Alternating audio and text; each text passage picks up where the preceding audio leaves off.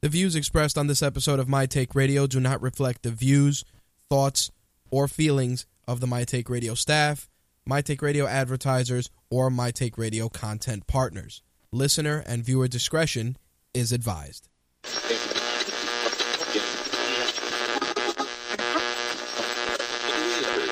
This coverage is live and uncensored, so if you have any small children present, you may want to have them leave the room.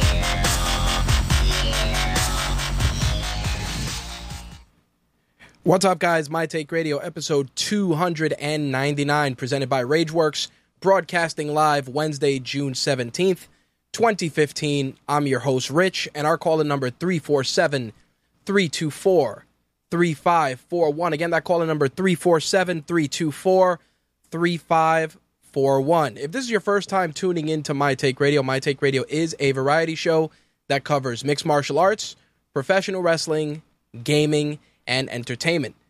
Our MMA and wrestling shows air every Wednesday at 11 p.m. Eastern, 8 p.m. Pacific, and our gaming and entertainment editions air every Thursday at 11 p.m. Eastern, 8 p.m. Pacific. You can find archive versions of the show on iTunes, Stitcher, TuneIn Radio, and of course on RageWorks.net. Video archives are available on our two YouTube channels, youtube.com forward slash official Rageworks and youtube.com forward slash my Take Radio TV. Uh, lots of stuff we got on deck for today. Uh, we're going to talk about this week's MMA news, including this past weekend's UFC card. We are going to get into Money in the Bank. Of course, we're going to talk about this past week's Raw and the return of the Beast, Brock Lesnar. We are going to talk about the passing of Dusty Rhodes. And as always, we will take your calls 347 324 3541. All right, so before we jump into this week's show, we're testing out a brand new um, video feed through StreamUp. If you guys are on MTRLive.com, you can pause the GFQ player and scroll down and see our secondary video feed that I am testing out. Um, I'm actually on the StreamUp website. It looks pretty good from what I'm seeing. For those of you that are watching it on MTRLive.com, do me a favor, let me know how the video looks. Uh, let me know if the audio is clear, only because I do have an AC on in the background, so I want to make sure everything is running smooth on my end. Even though I am monitoring, I'm you know I'm not noticing any issues, but of course you guys definitely let me know. Also, uh, smooth and good. Oh yeah, thank you for that, Slick. Slick just let me know that the audio is smooth. Um, but the picture is a little pixelated, uh, low res. Not sure why that is. Like I said, I'm testing out this StreamUp feed, and I am streaming at um, 720p. But you know what? I'd rather it be a little low res and you guys get the video without any hiccups than go the full high res route without having an extra PC to handle the weight. But um, again, this is just a test to see how it works on StreamUp. Um, the main purpose of going with this alternative feed is for those days when uh, GFQ is having issues or unable to get a set up, et cetera, et cetera. So again, as long as you guys can see the video, even if it's in low res, you guys at least can see what's going on. But uh, that's one of the things we are doing for this week. Some other housekeeping things I want to get out of the way. Um, first and foremost, our broadcast schedule. This will be the only show for this week. Uh, there will not be a gaming and entertainment edition tomorrow, which is Thursday, uh, June 18th, because we will be covering an event, and unfortunately, I will not be back in time to do a show in its entirety, which sucks, obviously, because it is E3 and there's a lot of stuff going on. But unfortunately, that's that's some of the sacrifices that have to be made. I am debating doing a recorded show, just sharing my thoughts on E3 and some of the announcements. We'll see if that turns out to be the case. If not, like I said, um, this will be the only show for this week. As for next week, June 24th and 25th, there will not be any shows because we will be covering Consumer Electronics Week. So definitely keep it locked to all our social media accounts to see our coverage of that event. Of course, you can follow us on Twitter, Facebook, Google Plus, and um, Instagram. I know a lot of you guys like using the gram. Uh, RageWorks underscore Rich. If you're into that, definitely put up as many pictures as possible showing our event coverage there. Um, MTR 300 is July 1st. Again, mark it down on your calendars. MTR 300 is July 1st. Trying to figure out what kind of a big uh, production we're going to do, what kind of a big giveaway we're going to do.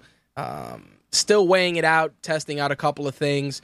Um, I did want to try the alternative video source this week because maybe for MTR 300, we'll have an alternative video source and an alternative chat source as well. For those of you guys that want to use a different chat, we will be testing that out as well. I know that StreamUp does have a chat component, but I want to try and keep a chat that we can use on our own. Nothing, I mean, you know, we'll use the GFQ chat when we're running the GFQ feed, but we'll have an alternate chat for those other instances to match the alternate feed. Again, just something that I am testing out, and um, I will keep you guys posted. For those of you that have been asking about the RageWorks group, which I've been beta testing, we got uh, almost 60 members in the group right now. Uh, a lot of great conversation, a lot of great interactions, and my intention more than likely is to make that group open starting with MTR 300 just so more people can get in there and interact.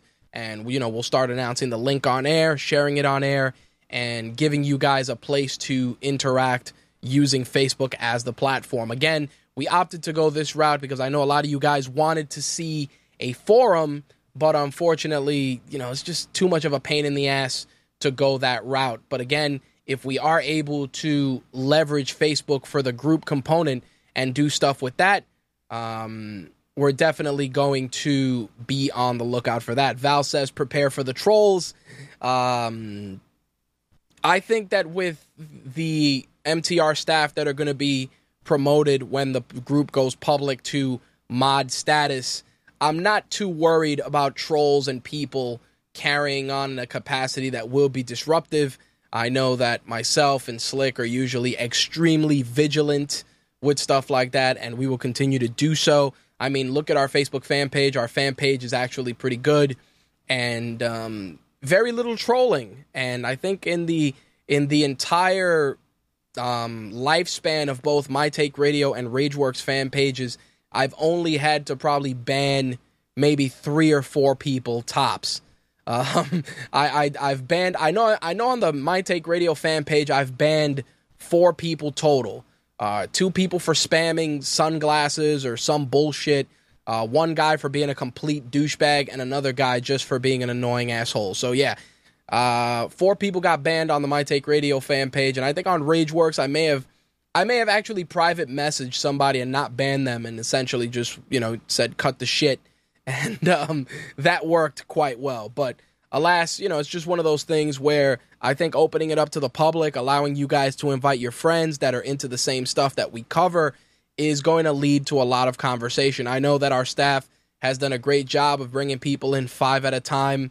Um, some of our some of our listeners and readers have taken a little bit of umbrage bringing in their own people, but it's okay because they're not disruptive, and on the contrary, they add to the conversation. So, no biggie. I'll I'll I'll accept that.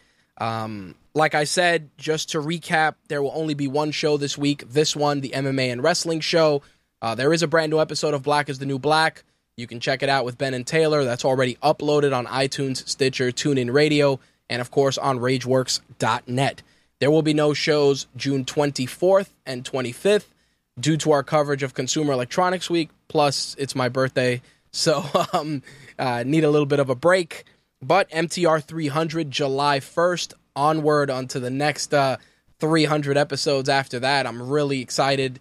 Um, the fact that we've made it this far, we've done so many great things, and plus celebrating so many milestones. In August, Rageworks turns one.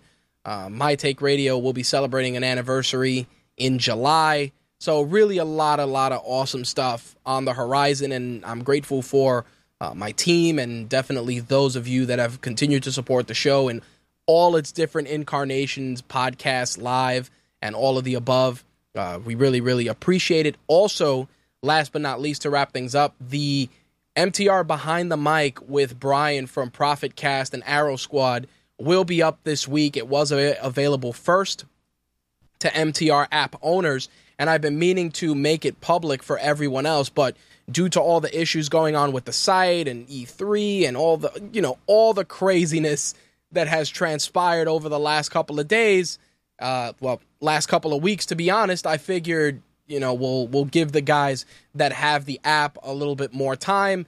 Obviously, it's been a while since I've given them some exclusive content, so I might as well let them enjoy it. All right, just to recap on deck for tonight, we're going to talk about this past weekend's UFC event. We're going to get into the week's MMA news. We are going to talk Money in the Bank. And of course, Monday Night Raw, we're going to talk about the passing of the late Dusty Rhodes. And of course, we are going to get into the wrestling news of the week. As always, we will take your calls 347 324 3541. Again, 347 324 3541. All right, so let's get that ball rolling and jump into this week's MMA.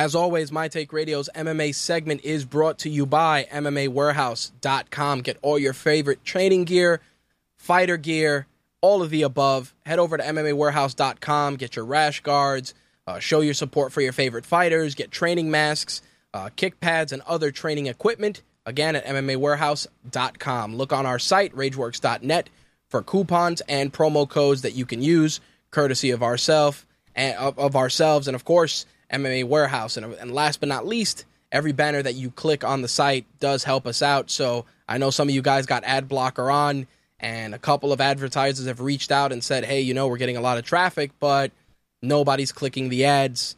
Do us a favor, give the ad blocker a break when you visit us on Rageworks. Click the banners, make a purchase or two if you need the gear. It does help us out.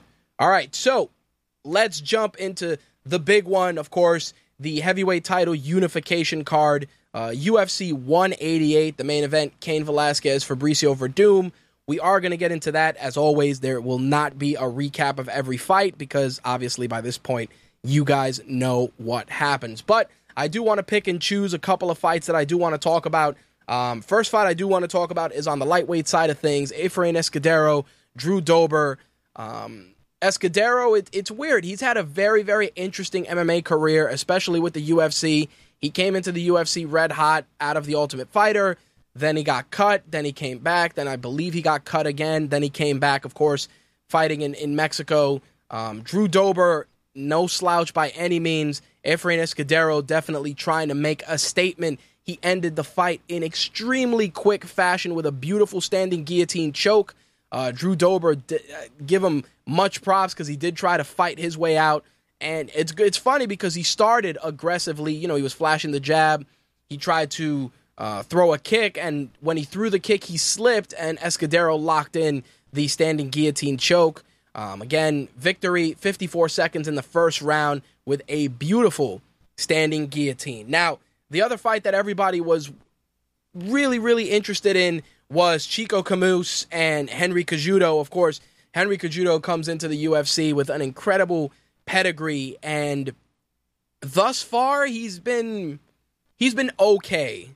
Obviously, a lot of people are expecting big things from him, and while he did look pretty impressive in that fight, and he was really the aggressor from start to finish, I do say that I have to say that in the third round he he did start to kind of slip a bit, but it was very very close. Uh, Cejudo took the victory via unanimous decision. Um, the thing that gets me about this fight, like I said, is that he went into this fight with um, he was already sick. He had eaten a bad taco, he said, a fish taco, and he went into the fight ill and wanted to fight for the fans, definitely wanted to represent. And he went in there and he definitely did a great job of it. I'm curious to see how much, well, I'm curious to know, let me rephrase that, how much the illness affected him and um, how um, how much it took away from his total game plan because again, he looked fairly crisp in all three rounds. I do feel that Chico Camus did start hitting uh, hitting his stride in the third round, but at that stage of the game, he was definitely too late. Nonetheless, I'm curious to see who his next opponent is going to be and if he can continue to ride this wave of momentum considering how many people are you know extolling the virtues of this guy and what he will do for the organization. Again, we'll see how it goes. Uh, you know, the flyweight division is incredibly stacked. Henry Cejudo is a great addition, and hopefully, um, like I said, he rides this wave of momentum and he gets a uh, a solid opponent for his next bout. All right, so let's switch gears. Let's talk about the ladies in the strawweight side of things. Tecia Torres taking on Angela Hill. Of course, both ladies veterans of the Ultimate Fighter, but also veterans in the sport of mixed martial arts. Um, even though they're small records, uh, you know, definitely throw some people off. These ladies have been fighting for, for a little bit. Of course, um, in the UFC, things are a little different than fighting on the independent circuit or Invicta, but both ladies came into this fight with, um, you know, just a, a lot of hype behind them, trying to get people interested, you know, some, some nice exchanges on social media. And I'm a fan of both. I'm actually, I actually enjoy uh, watching both ladies fight. I think Tecia Torres is an incredibly well rounded fighter. Uh, the Tiny Tornado definitely does not disappoint when she's in there with a good opponent. Let me rephrase that. And when I when you, you know when I say good, uh, no disrespect to Angela Hill, but I'm just talking about somebody who can really test and push the pace. Angela Hill coming in to this fight, it's the typical wrestler versus striker uh, fight, and that's a lot of what we had. You know, just uh, Tecia Torres trying to work the stand up, trying to get into uh, some wrestling, and really leverage that as best as she can. And the thing that got me is that the fight, while it was decent, it was not a, as great of an outing as we would have expected from both ladies, considering how they fought in the Ultimate Fighter house. Again, Angela Hill, you can attribute her her performance possibly to lack of experience on the main stage, which a lot of people felt that was the case. I disagree. And Tecia Torres, of course, I I think she fights very conservatively. I think once she realized that she had a couple of really, really dominant moments in the first two rounds. She did kind of coast towards the end. Again, once you took that take those two rounds, it's pretty academic at that point. But some people reached out and they were telling me that they didn't like the fight at all. They really didn't feel that the fight was exciting in any shape, way, or form. I I'm not in that camp. I think that the fight was good for what it was, but I just feel that the contrast in styles and the lack of buildup took away from that fight. I mean, there was a little bit of buildup, but most of it was, you know, just some light jabs, some moderate trash talking. We're not talking Ronda Rousey, Miesha Tate style buildup. So again, not what not the best fight on the card, but not as horrible as people made it out to be. The other fight I did want to talk about, Kelvin Gastelum coming into 185, making a serious case for himself. Took on the veteran Nate the Great Marquardt and took him out in the second round via TKO corner stoppage. Um, it was just a, a crazy, crazy fight. And, um, you know, the, the fight was stopped between rounds two and three um, based on injury. And it's crazy just because we're talking about a guy, Kelvin Gastelum, who came into the UFC and he was trying to make a name for himself at 170, had issues making weight, and took the fight at 185. And I have to admit, he, he looked really good out there. Obviously, Marquardt's corner stopping the fight abruptly uh, took away from it a little bit, but Gastelum did look good. He looked good in the first two rounds. Um, really impressed me. I think that at 185, he's a natural fit. I know he said in a couple of interviews that he would like to fight at 170, and Dana White is like, no, my brother, you got to stay at 185.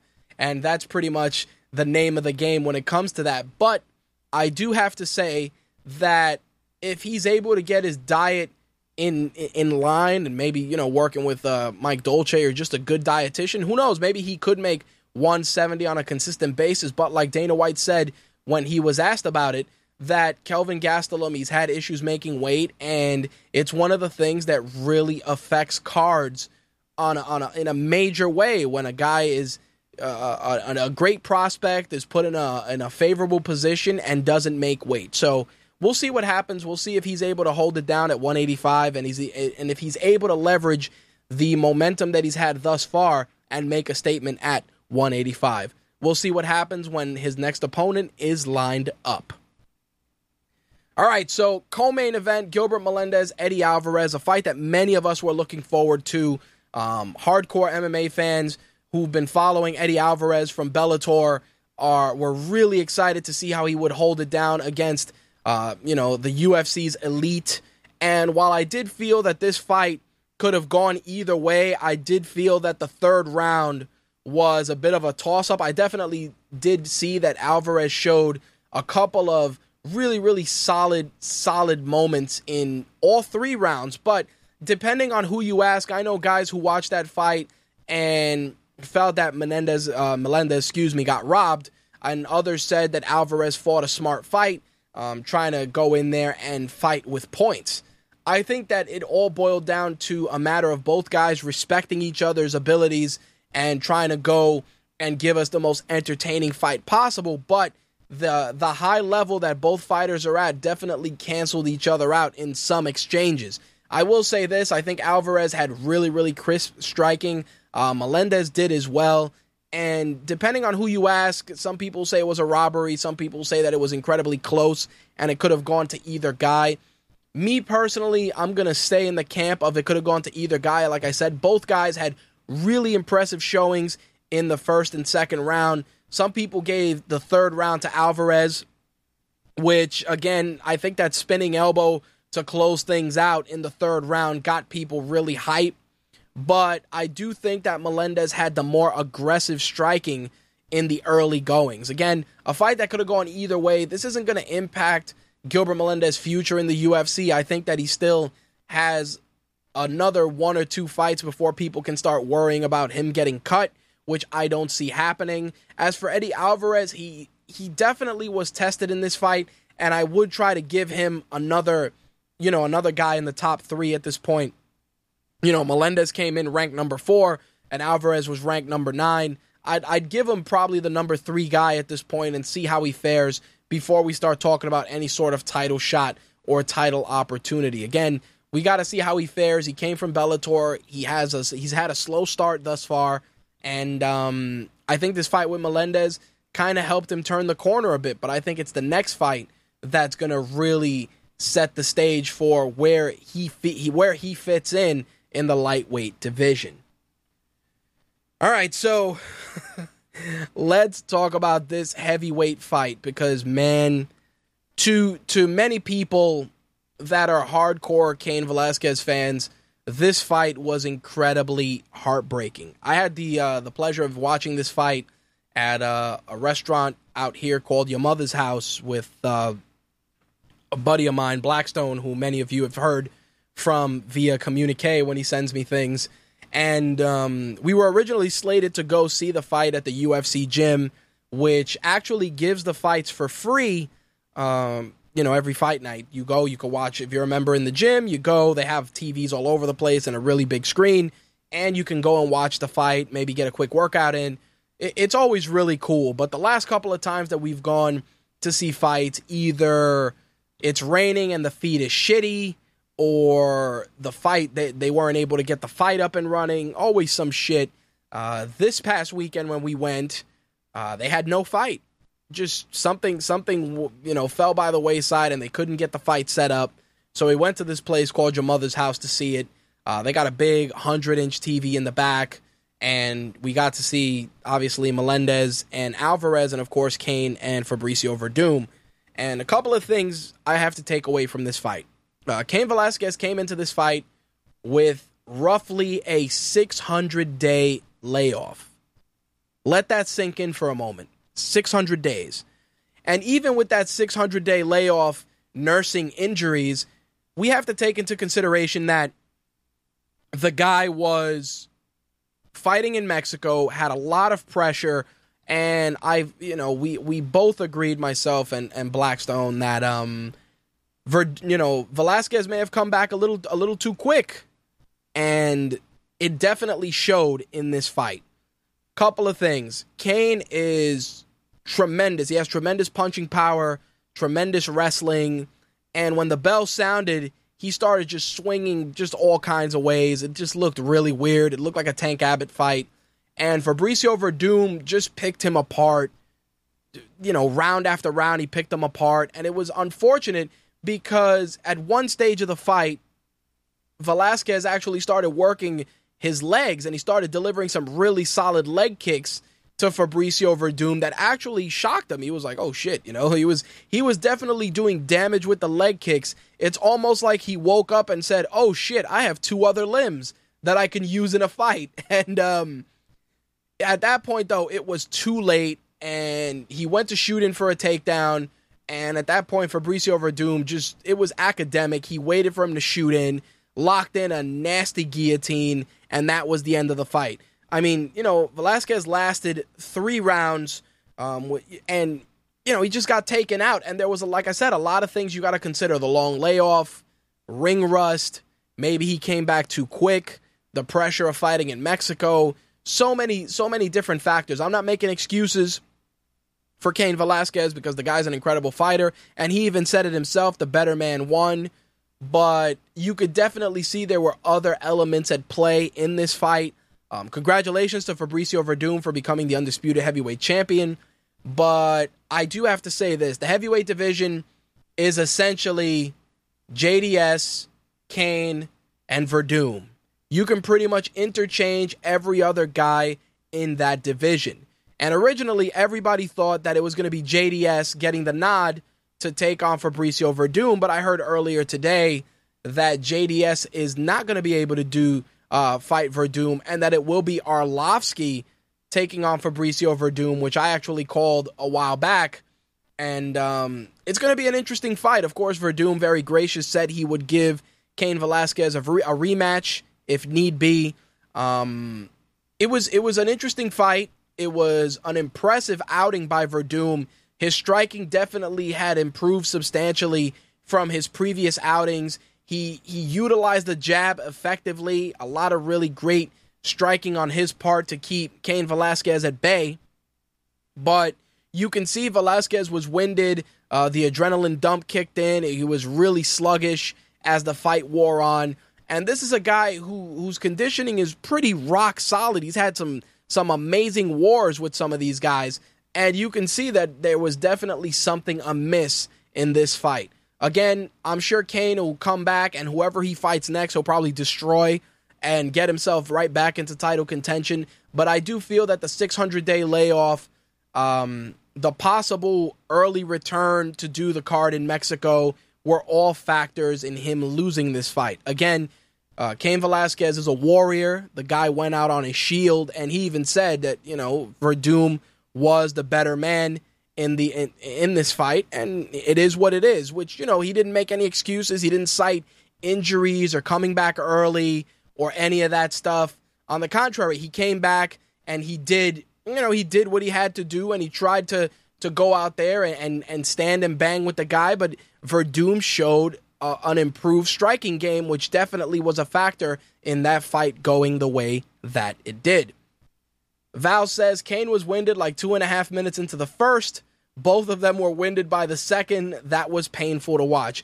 It was painful to watch, but you could see that Cain Velasquez definitely was not the Cain Velasquez that we've seen in other fights, even in fights where he's lost. You knew that something was amiss, but it was something that had to be done. Again, I'm not taking anything away from Fabricio Werdum. Um, Fabricio Werdum is a talented guy. You know, he's he's no slouch by any means, but you could see certain things. I mean, Val said uh, Werdum was going for the guillotine every time Cain went for the takedown. That's right, because myself and Blackstone thought that uh, Cain was going to lose via the standing guillotine, and he ended up losing via the guillotine on the ground. And again, a lot of people there was actually some people who said that that Cain gave up and gave him the guillotine just because he he knew he had already lost that fight. I disagree. I think that Cain realized when as the fight went on, he's like, "Wow, this guy's striking is a lot better than I had thought." Because again, Cain is a is a is a KO specialist, a guy that knows how to embrace the ground and pound, and he knew that going to the ground was going to be a dangerous, dangerous gamble with a guy like Fabricio Werdum, who is a very, very well established jiu-jitsu practitioner. So trying to keep it on the feet was the safer bet. But the only problem was, like I said earlier, that Cain waited too long to realize, holy shit, I got fucking legs and I can use them. And this goes back to something that my myself when and, and Blackstone were talking about post fight, and I said to him, I'm like, listen, you know, Cain's performance, and I'm not again, I'm no I'm no coach, I'm no I'm not an established mixed martial artist, none of the above. But again, from from my perspective, when you're a guy like Cain Velasquez whose whose base is wrestling and who they utilize his wrestling and his boxing, is there is there nobody there that has, you know, a Muay Thai striking coach is there not a guy that's there that's going to help him drill leg kicks and work on those and add that to his arsenal? Because I'm sorry, I noticed that Cain was barely using his legs aside from fucking moving around. And I'm like, okay, that's great, but there's definitely more that could have been done in that fight. But again, you know, Cain's conditioning and and the way that the fight progressed took took some of that away. But I do feel that there there there could be more done in terms of just utilizing the leg kicks, working that, wearing down your opponent. Because like I said, when he started using them, Werdum was like, "Holy shit, what's going on?" Like he wasn't expecting the leg kicks to be as as as painful as they were, and not only that, but be delivered in such a fashion that it was actually buckling his leg a little bit. I mean, like I said, Werdum worked the boxing. It wasn't like he went in there and he was boxing, you know, like like an established boxer. He was, you know, working the jab, working some of the angles, but it wasn't like super devastating stuff. It was just enough stuff that that that that drained the life out of Cain Velasquez as the fight went on. Again, the card itself was pretty solid. Was it a card I would have paid $60 for? Probably not because I only really cared about three fights on that card, which was Angela Hill, Tecia Torres, Alvarez and Melendez, and Cain and Werdum. But nonetheless, for what I saw and for what I ended up seeing later with the other fights, it wasn't it wasn't the worst card I've seen. Now, of course, we got one card on UFC Fight Pass. We have a second card, which I believe is on Fox Sports One, and of course, the big one that they're starting to push the fight between McGregor and Aldo, which is in July, which I know is going to be insane. Uh, the build up for that just keeps getting crazier and crazier. So so crazy, as a matter of fact, that um, Jose Aldo has said that he wouldn't mind getting into a brawl with um, Conor McGregor before they fight in July, which is insane. I'm sure that when Dana White heard that, he probably just had a, a, a mini heart attack because those guys legitimately fucking hate each other. Like that's not playing to the cameras. That's that's legit beef between the two of them, especially because Conor McGregor went out of his way to be a pain in in Jose Aldo's ass during that entire press run as they went from country to country. It was it was insanity from from bell to bell, courtesy of Conor McGregor. Again, I'm not gonna I'm not gonna write off Conor McGregor because again, he's a guy that can definitely, you know, he can definitely go out there and deliver the goods and we haven't seen enough of him to know if he can weather a true war with a guy like Jose Aldo. Like when Uriah Faber went to war with Jose Aldo, we saw some really, really tough grit and a lot of heart from both guys in that fight. And you can see that Jose Aldo was was pushing the pace, but Uriah Faber was just not giving him an ounce to to try and finish him off it's going to be a little different with McGregor and Aldo. And the reason I say this is because there's there's personal interest, there's pride, there's genuine animosity, and sometimes coming into a fight with that sort of emotion is going to do more harm than good. Again, is is it enough to rattle Jose Aldo with what McGregor has done? It remains to be seen, but there's definitely a chance that you know McGregor McGregor may upset Aldo. I mean, Aldo's no slouch, and he's you know he's been champion for a long fucking time for good reason. But I do feel that we can't we can't call the fight as clear cut as many of us would like. I think it's a toss up depending on who shows up and how cerebral the build up for this fight gets as we get closer to July. Val says Conor's trying to take Jose's food. The belt is Jose's life. Jose's going in for for the kill. I hope Conor understands that. It's true. I think I think Jose Aldo is going to go in there with an incredible chip on his shoulder, and it may it, it may bite him in the ass, or it may be just what he needs to go in there and really really unleash the killer. Again, everybody looks at, at, at that fight a little differently. I'm personally gonna stay in my lane and say that it can go either way because because both guys got something to prove. And in Aldo's case, he wants to show why he's pound for pound the king in the UFC. And of course, Conor McGregor's trying to go in there and be, you know, the chael the, the chael of of the division. Will will he live up to the hype? I guess we'll find out in a few weeks. All right, so let's switch gears. Let's jump into the other MMA news of the week. Um, UFC 188 fight bonuses, of course, performance of the night. Uh, $50,000 went to Fabricio Werdum. Patrick Williams also got a performance bonus, and Charles Rosa and Yair Rodriguez got the fight of the night bonus. Of course, each fighter gets $50,000. In some fight, in some upcoming fight news, Jessica Aguilar will be facing Claudia Gadelha in her UFC debut um, at UFC 190. Of course, UFC 190 is the uh, heavily anticipated bout between Ronda Rousey and Bethe Correia, which goes down August 1st in Rio de Janeiro. Of course, pay per view for the main fight. Prelims are on Fox Sports 1 and UFC Fight Pass. Um, I'm looking forward to seeing this fight. Jessica Aguilar, of course, uh, a veteran mixed martial artist going in there against Claudia Gadelha, who is definitely no slouch. And of course, Rousey and Bethe Correia, which also has a, a, little bit of a of a personal grudge going into this fight. Uh, curious to see how both fights pan out, and we gotta wait roughly a month month and a half for that because again, August first is when that goes down.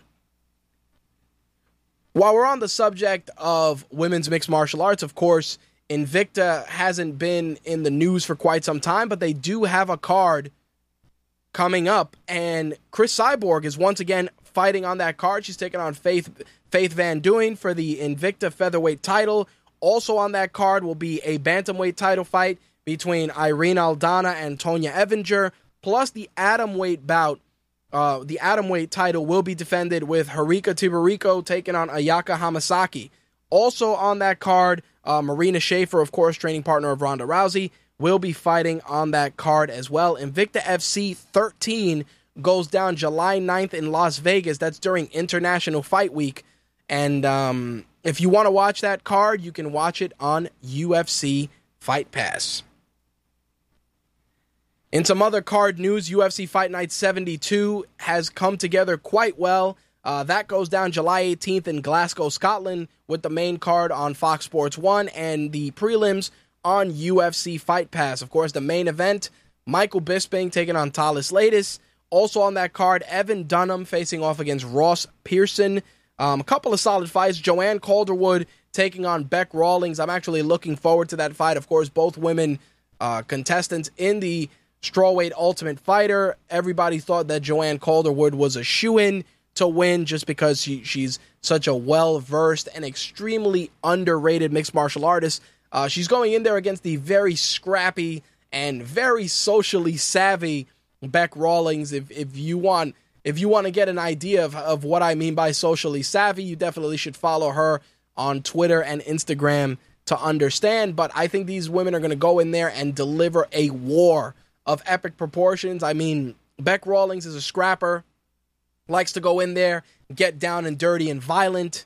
Uh, Joanne Calderwood has a really, really tight striking background. I think that she's going to go in there and try to set the stage, uh, set the pace with her striking. But Beck Rawlings is going to definitely try to pull her into a couple of slugfests. And try and really get the fight into her water, which is a bit more gritty, a bit more of you know the the the dirty boxing, the slugfests. We'll see how it goes down. But again, that card, UFC Fight Night 72, is July 18th.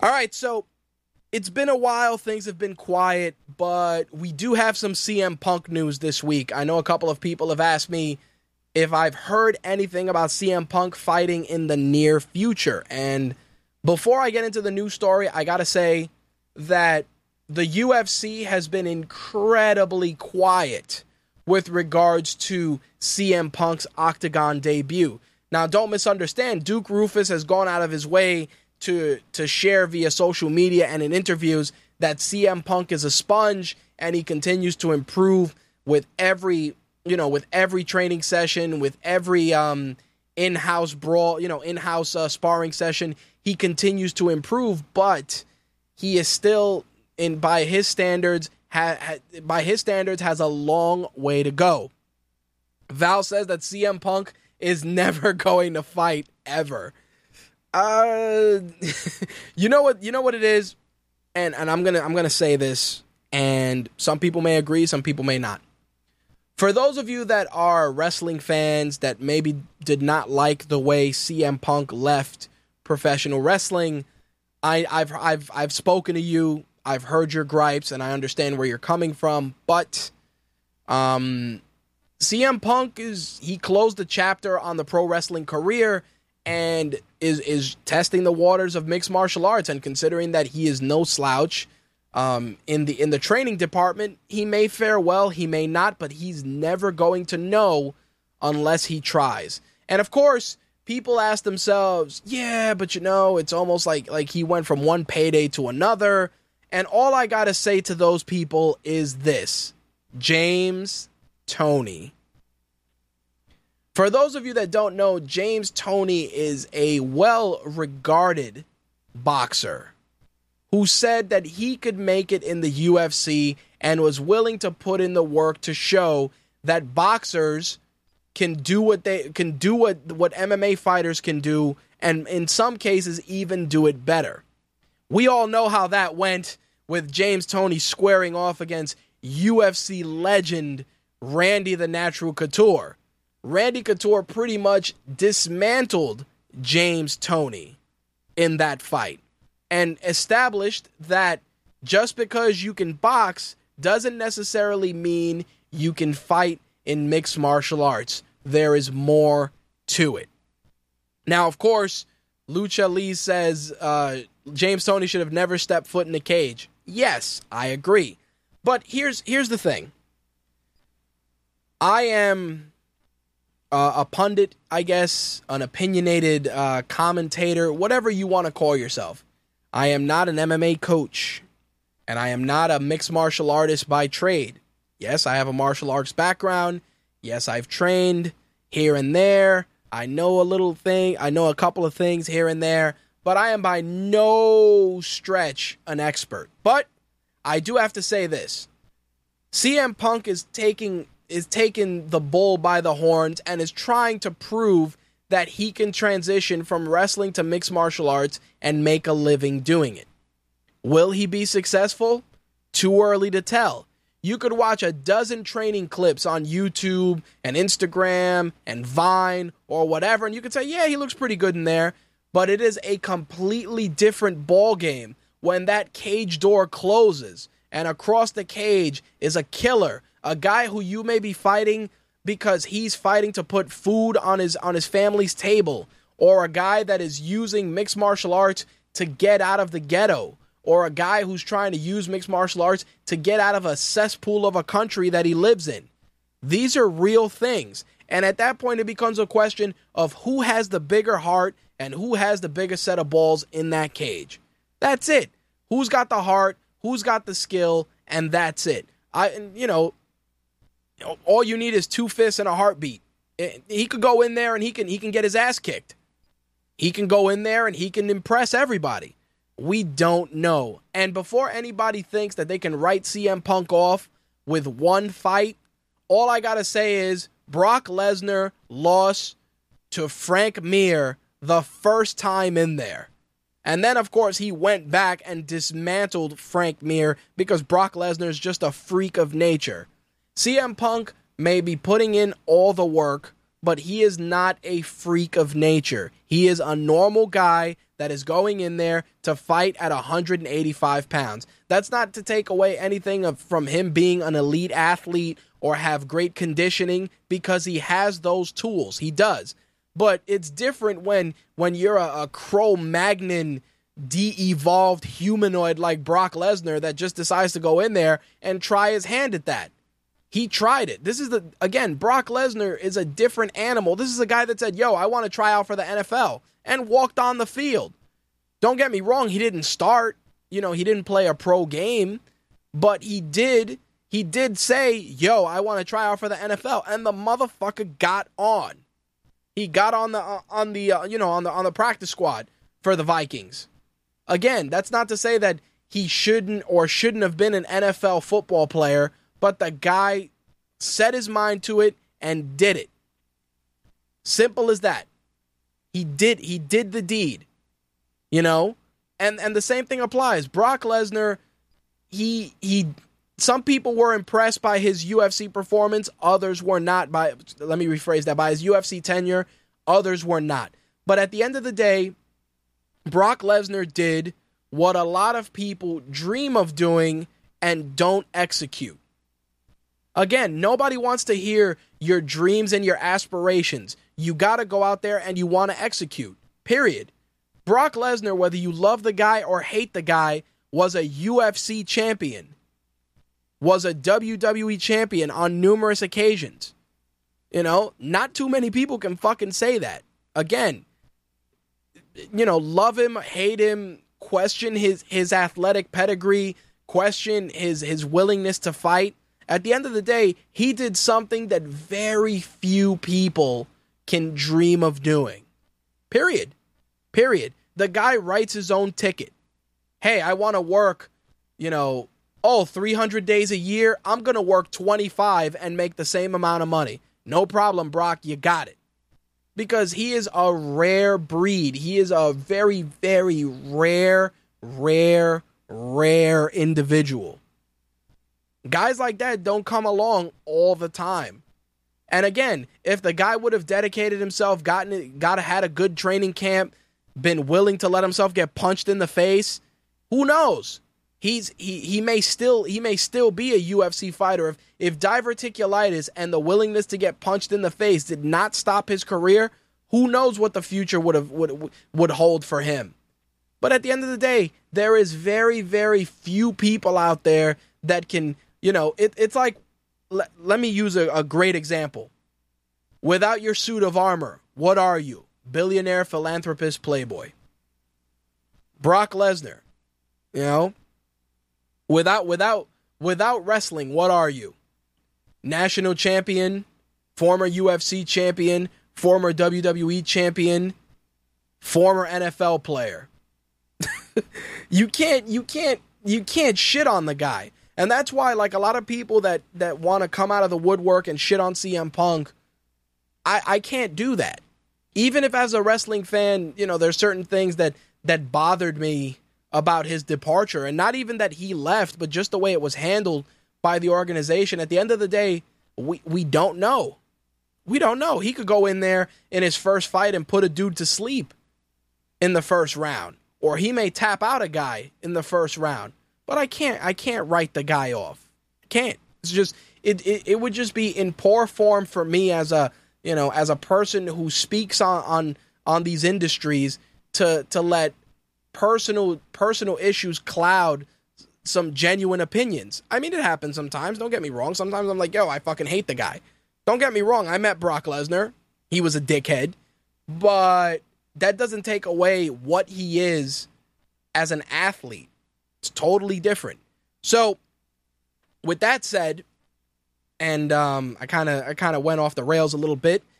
CM Punk actually appeared on Jon Anik and Kenny Florian's podcast, and he was asked about potentially not fighting until 2016. Now, of course, when Brock Le- uh, when Brock Lesnar, when CM Punk signed with the UFC, we said we'd probably see him fight in late 2015. We are pretty much halfway through the year.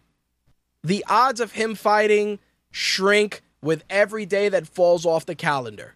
Him fighting in 2016 is is not a shocker.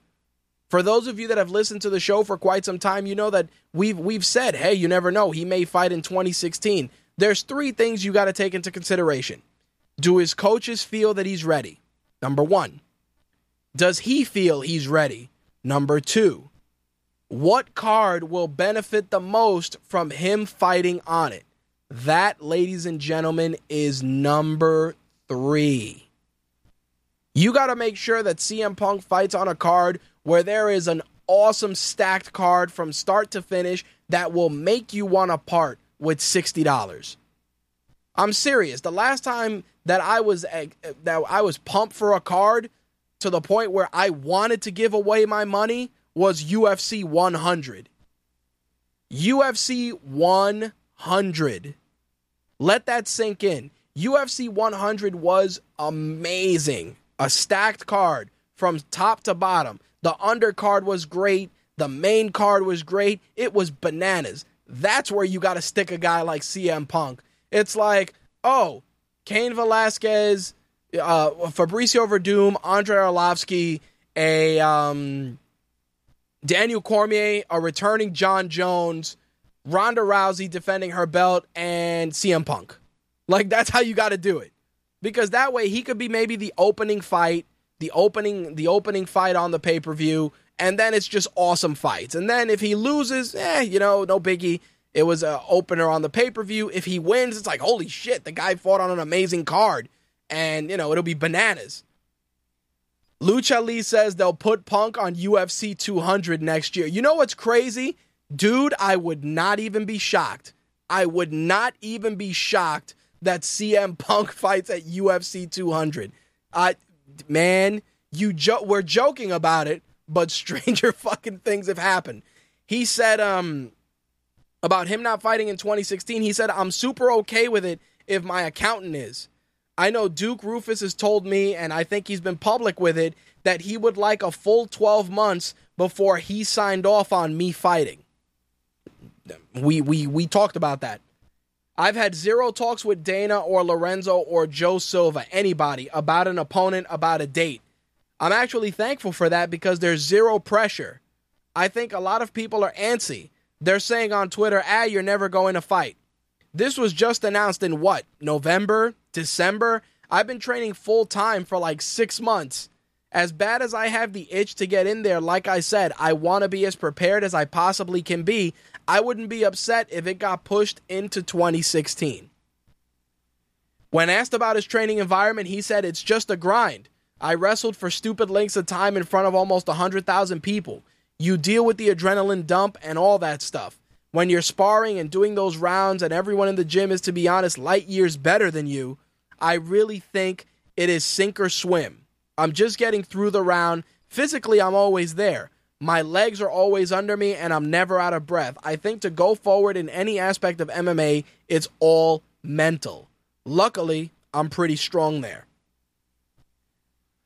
When asked about setting up his first fight, he said, and I quote, I'm also looking at the big picture. This isn't a one and done thing for me. I'm not looking to fight just once, win, lose, or draw. This is something I'm training for, and I feel like it would be a super waste of time if I was just training for one fight or anything like that. If I was if I wasn't just making a career out of it, getting beat up in the gym every day wouldn't be worth it in the big picture. I'm not saying I'm going to make a title run or anything like that, but I'm also I'm looking to maximize my time here. If I wind up fighting in 2016, I'm not going to be upset about it. There you have it, folks. So for those of you that have that have asked via social media or publicly that know I do the show, if I know when CM Punk is fighting, I don't have a fucking clue. All I know is most likely 2016 unless they shock the shit out of us and do it like New Year's Eve or or you know the first card of 2016. No clue. None. Zero. Donut. The man himself said no fucking idea. Seriously. I'm serious. Val says, man, Damn, there's no there's no there's no convincing you guys to show CM Punk some love, huh? it's like it's not like anyone is really checking for that at this point. Well, you know what's crazy and and, and Val, you'd be shocked what you see on Reddit or on Twitter once in a while and people are like, "Yo, what's up with CM Punk fighting?" And it comes up, you know what I mean? Like like when he was shit talking Hulk Hogan about the Chicago Blackhawks on social media, everybody's like, oh shit, he's going to come back and fight Hulk Hogan in the WWE, you know, or some craziness because you know that's what happens. And then uh, while while that while that started being tossed around, everybody's like, yo, wasn't he supposed to be fighting soon? And it's like, no, who said that? Yeah, well, they said he was fighting in 2015. Okay, 2015 isn't over. like, uh, you know, for for me, I want to see him fight. I really do. I want to see him fight, and I genuinely would like to see him succeed. And the reason I say this isn't because of my my you know me being a wrestling fan and, and trying to support pro wrestlers in MMA, but I just think that it takes a ballsy guy, a ballsy dude that had the entire company by the balls to turn around and say, "Yo, I'm out." Like just I'm out. Like I can't do the shit. I lost my passion for it and I'm done. Not everybody can just do that, especially when you're a guy that's at the top of the fucking food chain. Even when the guy wasn't feuding in the main event, he was still the guy. Val says, I hope he's been training for like a year or two before hopping in the octagon. Lucha Lee adds, people were spreading rumors that he is returning to the WWE again because the WWE posted two videos of CM Punk this past week on Facebook. Oh shit. Val adds, I think it's kind of insulting to other MMA fighters to be like, I'll train for six months and let's go. This is true too. Lucha Lee adds, but they always post videos of their wrestlers past and present. You know what the thing is? Like I said, you I want to see him fight. I want to see him succeed because like I said, it takes a ballsy fucking guy to turn around and say, "Yo, I'm done. I'm out of here." I'm taking my ball and I'm going home. Not everybody can say that with, with such reckless abandon, especially when he went out on his own terms, which is the crazy part. Like, it was like, yo, I'm out. And he probably was trying to work it out with the company, and then they fired him on his wedding day. And the crazy thing was, I actually heard his interview on on Opie and Jimmy, and he was saying he's like, yo, you know, it wasn't like I just like I said, yo, fire me. It was, you know, I I needed a break and they fired me. That was it. He's like, yo, they fired me on my wedding day. And again, you know, he did the Art of Wrestling podcast. I'm not gonna beat it up, but I gotta say, even if even if the company fired him, he still was like, yo, I can't do this shit. And it, you know, for some for some people, that's that's you know, it, it, it when you lose your passion for something and you're still kind of doing it to to to punch the clock and do what you got to do, you become really really bitter about it. And he even said in the interview. He was like, "Yo, I don't want to be the guy that goes on every interview and shits on the WWE and and and is a bitter guy." He's like, "I said my piece. You can listen to it on the Art of Wrestling, and that's it." And he was like, "I don't mind talking about it because it's a part of my past." But he said, he's like, you know, I'm looking towards the future. I'm looking towards other projects and other things. And that's and that's the craziness, you know. I know a lot of guys are very bitter. A lot of fans are very very angry with the, you know, they feel that he that he was petulant about how he handled things. But let's let's be realistic. And I and I want to be honest. And those of you that are in the chat, feel free to chime in. If you are working a job for 15 years, 20 years, and all of a sudden they just they they change your duties or they made you do shit you didn't want to do or you felt that you weren't getting the respect you deserve for being in the position you're in for the time you've been in would would you quit if you could if you were pushed into that same predicament would you quit? And if so what would you do? Because I'll be honest you know we've all we've all woken up and gone to work and punched the clock. And we do what we got to do either because we have family to support or you know, we, we got to do what we got to do because, you know, we have children or whatever the case may be. And we make that sacrifice for the greater good. And at that point, you you know what you want kind of takes a back seat unless you're able to maneuver yourself into a position where obviously you can do what you want and enjoy it you know and the and the thing that gets me with that is that when you when you're in that position you you either embrace the grind and you do what you got to do and that's it. Like slick says i'm in that predicament. If i had a viable source of income outside of the job i would be like a handball and bounce. And that's what i'm saying you know?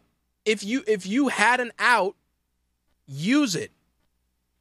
That's what I'm saying. Like everybody that, and I'm not talking about my my the listeners in the chat or whatever, but I'm talking about the the, the armchair complainers, the guys who who still feel that it's real to them.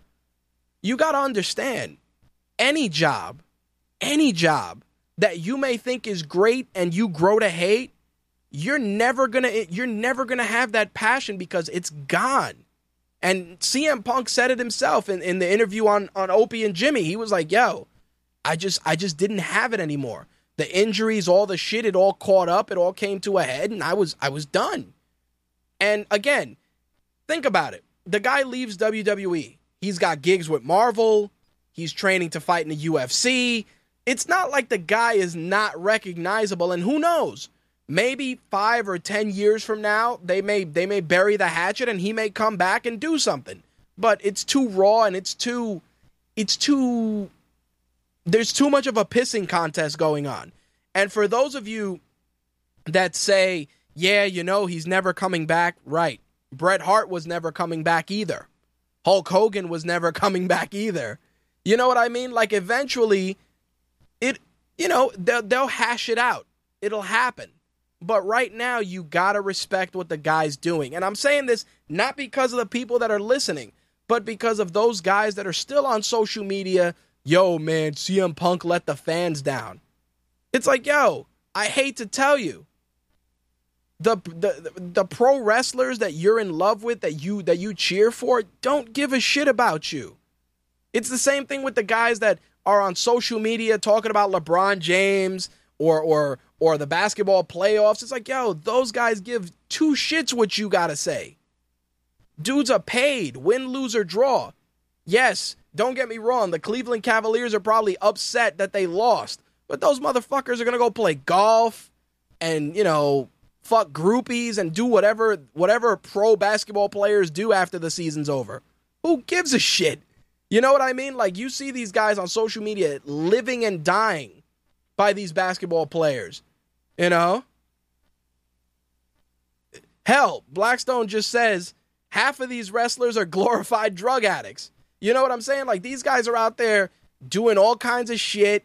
Oh yeah, you know, this guy's my favorite wrestler and blah blah blah and he never answers me on social media.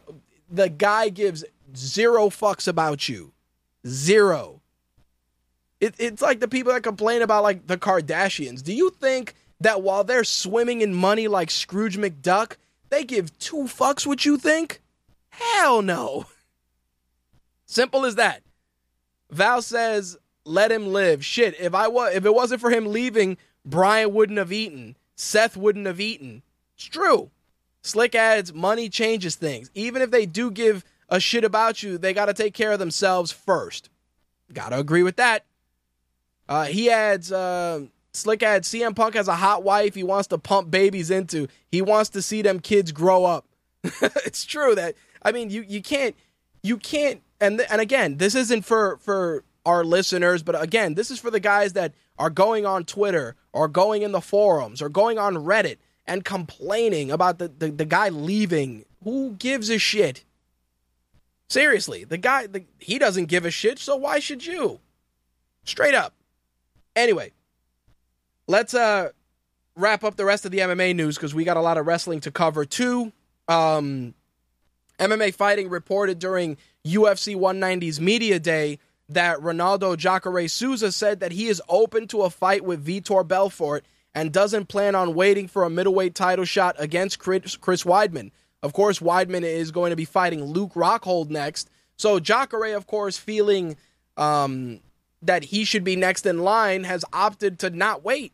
And I think a fight between Vitor and Jacare would be pretty fucking awesome. I wouldn't mind that at all. Um, on the contrary, I mean, you know, you're going to give it to Rockhold. Who knows if if MMA gets sanctioned in New York and they make that fight happen? But I do I do have to say this: Jacare definitely is next. Jacare definitely is next, unless of course he fights Vitor and loses. But Jacare definitely should be next in line because you know statistically and and and because of his record, he should be next. But don't don't get me wrong, I wouldn't mind a fight between him and Vitor. That's for shit sure. For those of you that were looking forward to seeing Bobby Green square off against Al Iaquinta, I am afraid I've got some bad news. Unfortunately, Bobby Green is injured and has had to withdraw from his fight against Al Iaquinta. Now, Al has no opponent. Obviously, he is facing TBA right now. But the main event for that card is Todd Duffy and Frank Mir. Also on that card, Tony Ferguson and Josh Thomson, which is going to be an awesome fight. And Manny Gamburyan and Scott Jorgensen, also uh, an awesome fight. Plus, um, I want to see Holly Holm and Marion Reneau, which I'm sure will probably be on the prelims. In any case, UFC Fight Night 71 is July 15th from the Valley View Casino Center in San Diego. Again, mark that down on your calendar if you are looking forward to that fight. Just to close things out, Slick says armchair wrestling experts are bitching at Punk, and he's like, "Hey, this is AJ. She fucks me every she fucks me every day." This is true. This is definitely true. Um, I wanted to go to the question of the week for the MMA side of things before we wrap things up. I posed a question in our Facebook group asking who was your favorite MMA fighter. I also asked what was your favorite wrestling finisher, which I will read those responses during our wrestling segment. But on the MMA side of things, um, favorite fighters, I'll, I'll share mine. Uh, my favorite fighter is definitely Vanderlei and Rampage. Obviously, going back to the to the Pride fighting days, those guys really. I mean, don't get me wrong. In the old UFC days, Ken Shamrock, those guys, of course. But I didn't really start getting into MMA like hardcore until the Pride fighting days when I would get the tapes and I'd see fucking Rampage dump Ricardo Arona on his fucking head, or Vanderlei Silva just come in there and violently dismantle somebody. Two of my favorite fighters, even now, even though they got all the craziness going on, still follow those guys. Hell, I got their action figures in the background. So um, definitely got to throw that out there. Uh, Keith says that for MMA, it's Anthony Showtime Pettis. Val says that it's Ronda. Uh, Lucha Lee says MMA fighters Urijah Faber and Matt Serra. For Urijah Faber because of the he was unique and innovative in the WEC, and for Matt Serra uh, because he always seemed to be the underdog especially when he moved up to welterweight. Nobody gave him a chance to beat GSP after winning TUF 3, but he did it. He was usually the smaller guy in the fight, too. Nice. Of course, Ben throws in there that Jon Jones is his favorite fighter, even though he is aware that he's a fuck up. Uh, Christian throws in there Chuck Liddell. Blackstone throws in there Mark Kerr, of course, the smashing machine. So there you have it. Those are the answers for the question of the week. All right, time to switch gears and jump into some wrestling. Booker T, you know what time it is. We want the gold, sucker! Hulk Hogan, we coming for you, nigga!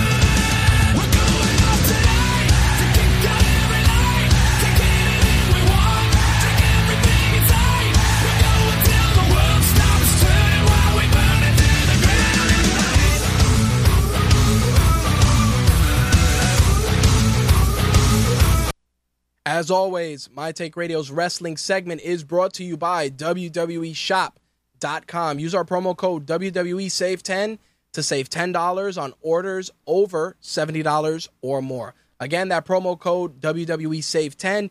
You can also find promo codes and banners on RageWorks.net. As always, make sure to click those. Helps us out and plus allows you to save a couple of dollars on any of your favorite WWE merchandise. All right, so let's jump into Money in the Bank, which, of course, had a lot of solid matches. But when you look at placeholder pay per views, especially during the summer season, you're hoping to be wowed by at least two of them. And I say this because obviously all signs point to Survivor Series being the event that you want to focus on, but throwing in money in the bank right between um, you know, the last big pay-per-view between WrestleMania and SummerSlam opens up a wealth of opportunities plus a lot of angles as well. But the only thing that I feel is kind of is kind of hurting things is the fact that these pay-per-views aren't even happening um, within 30 days. Sometimes you're getting them within three three weeks. That I mean, between the Elimination Chamber and Money in the Bank, it almost feels like it was a week, and we went from one special event to the other. Now, of course, we got WWE Battleground on the horizon, but at least that's five weeks away. Anyway, I'm not going to recap every match because, again, not something you guys give a shit about because you guys know the results at this point. But I do want to sound off on a couple of matches. Uh, the Money in the Bank ladder match itself. For those of you that don't know, the participants in that match were Roman Reigns, Randy Orton, Dolph Ziggler, Neville, Kofi Kingston, Sheamus, and Kane. Before I talk about who won the match, I gotta say that you knew for a fucking fact that it sure as hell was not Kane. you also knew that it sure as hell wasn't Kofi Kingston. it was neither of those guys. I I said that creative wanted it to be Roman Reigns and I was I'll admit I was wrong. I was 110% wrong as the winner of the match turned out to be fucking Sheamus. Now, a couple of things. Sheamus winning was it was unexpected. That's for shit sure. But I do have to say this. With Sheamus currently riding the wave of being a heel, on top of that being in the upcoming Ninja Turtle sequel, and kind of being aligned with the authority unofficially, it was it's you know I should not be shocked with the outcome. On the contrary, it's it's something that at this point I wouldn't even be shocked if Sheamus joins the authority just so that they can kind of stick it to Seth Rollins and let him know that they can take the belt off of him anytime they choose. Now the thing that bothered me is I don't I don't hate Sheamus. I don't. I feel that Sheamus is a is a is a solid solid wrestler, solid. But his his his look like you know looking like an extra from from Mad Max and really just having no clear direction has has done nothing for his character. Like he is a terrible face. As a face, he sucks. As a heel, definitely you get more.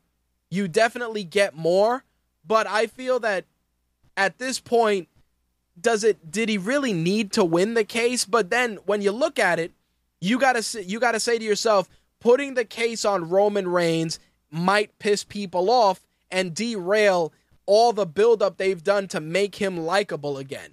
So it's it's a gift and a curse either way. Plus, there's always that possibility that Sheamus may cash in and lose, but I highly, highly doubt that. And the reason that is, is because, like I said, if they align Sheamus with the authority, which I do see happening, it may it may prove useful down the road in a program with Seth Rollins, unless, like Val said, Sheamus is going to cash in and lose around the time Teenage Mutant Ninja Turtles 2 comes out. There is always that possibility. I just felt that the match for the participants that were involved could have been a lot better. It was enjoyable, but it felt like it was missing something. There were there were like I said a couple of high spots from everybody. I mean, the RKO that Orton delivered on Adrian Neville was insane and, a, and an awesome spot. In addition to that, I do feel that Bray Wyatt becoming involved to to start a feud with Roman Reigns was good, but you could have done that at any time and at this point I really feel that Bray Wyatt gains nothing from feuding with Roman Reigns because Roman Reigns can't even hold the microphone to Bray Wyatt's promo work. He can't. He can't even carry the guy's jock when it comes to that. Bray Wyatt is going to eat him alive via promos. We saw that on Monday, and I'll get into that. Val says Seth is holding the belt one pay per view longer than CM Punk, so WWE can overshadow that streak. Uh, possible, definitely possible. The Divas Championship match is probably one of the low points, and um, you know, it's it's uh, here's here's why this match was a low point. It's not because of of of the participants. It was because the match was just shit. Aside from the fact that it had that stupid ass ending where you know Brie Bella got in and she took the tissues out of her out of her shirt and um, it sucked. It really really sucked. But um, Slick wants to chime in and he wants to share his thoughts on it. So let me bring him in real quick. Slick, what's up, dude? What's up, man? What's going on? What do you got for me? I gotta disagree with you on that Divas match, in part at least. I mean, the match, yes, the match was shit, which is is is always sad. I mean, because Yep. I never expect anything from either of the Bellas, but you know, like Paige and Naomi, they're basically carrying the division, and it's like they have to wrestle with basically with with trash. I'm sorry to say it. I mean, Okay. I mean, no, I really don't mean any disrespect to the Bellas as people, Right. but as far as wrestlers, they fucking suck. So it's it's terrible that two of the best wrestlers in the division can't put on a good match because they basically gotta roll around the ring with wrestling Play-Doh. yeah, but there's But here's the here's a couple. ending itself, the ending, the, the reason why I liked the match was because of the ending. Right. Everybody disagrees with me, but I found the ending to be highly entertaining. It actually took things back to old, you know, like old WWE style endings where like just the most random bullshit happens. Yeah. And it's not really that random because they've been doing twin magic forever. But when Brie started pulling the tissues out of her bra, I was on the floor. Okay. That shit was hysterical to me. No, and, and I understand where you're coming from, but there's there's a couple of things. Listen, it's wrestling. The shit's fake. We gotta suspend some disbelief. But the bitch's hair looks different. Let's not. Oh, fu- absolutely. And, that that part is stupid. I that's mean, that's number one. yes, she she's hiding she's hiding her face, but her hair is a different shade and it had a different style. I'm like, really, Russ? You can't notice any of that shit? Fir- First of all, she, let's was, she wasn't even wearing the same ring attire. First of all, first of all, where's she hiding that donkey? That's number one. Number two, where's she hiding Telly Savalas in a headlock? Where's she hiding that? That's number one and number two. Number three, the fucking hair was different. Number four, she was involved in the match. Last time I checked, that's a fucking DQ. I don't care if you flash. I don't care if you flash the ref your box to show him the tattoos that you got there. I'm serious. I mean, they, they didn't even, but honestly, they, they didn't really have to say anything other than what they said, because even though it's a DQ, the, the original outcome of the match was that Paige won. The only difference is that she didn't win the belt. Right. Either way, she still won the match.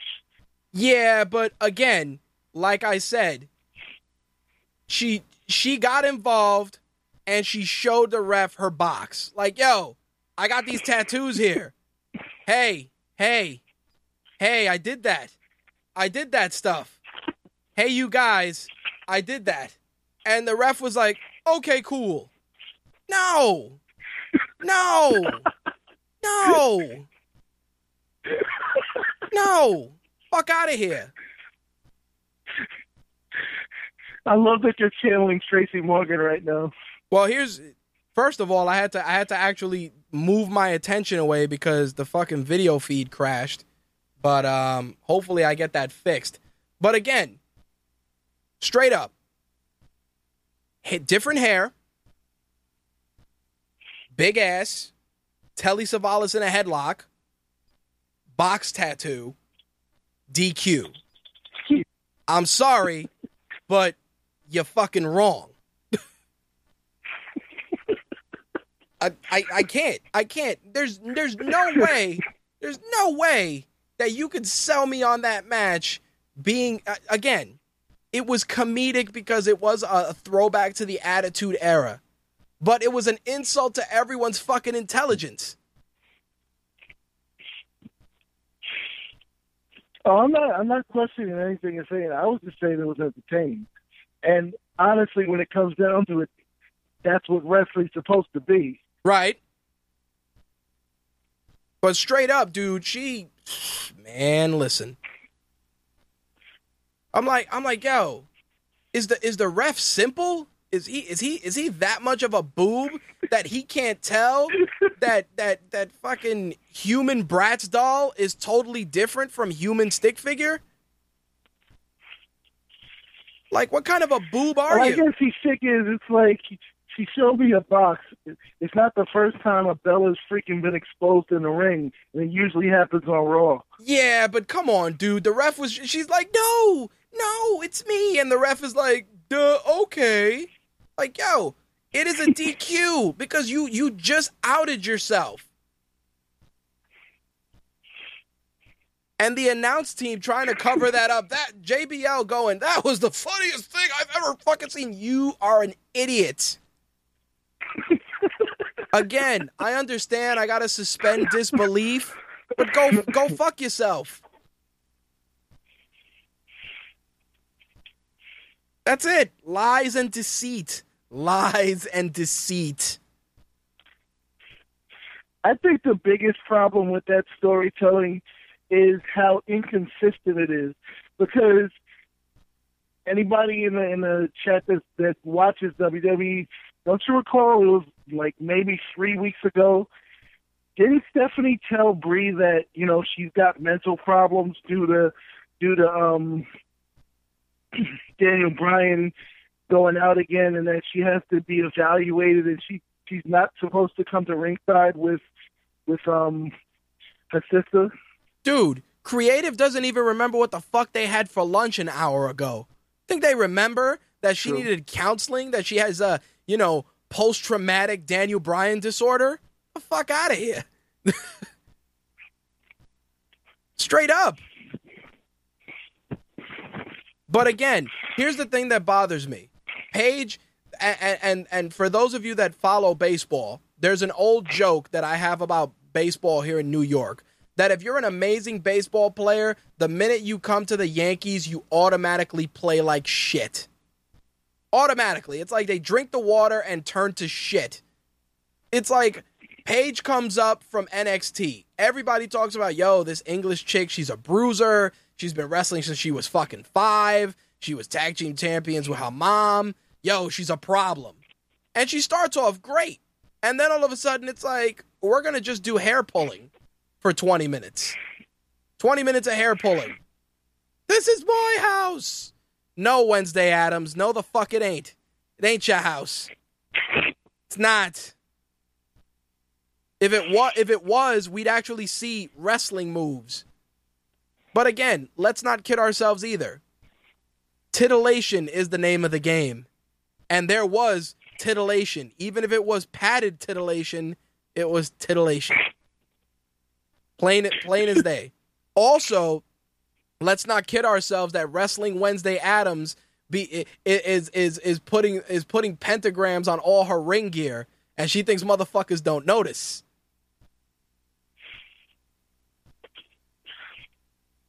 Hey, if she worships Satan, I don't know. Whatever. Well, well, listen, Blackstone says, but that's her being told what direction to work in, and I agree. As soon as they come up from NXT, it's like, hey, listen, all that awesome shit you did down there, yeah, you're not doing that. Not doing that. Sorry, but no. You got five minutes. You're going to pull her by the hair. You're going to kick her in the butt, possibly a slap or two, and then a pinfall. It's true. I'm not, I, you know, what Blackstone said, I agree with him. It's true. I, she's being told what to do, but the shit that gets me is that that's where you see the huge disparity between NXT and Raw. And you know, the divas are talking about give divas a chance, give divas a chance. I'm not giving you a chance if you can't fucking wrestle. Brie Bella.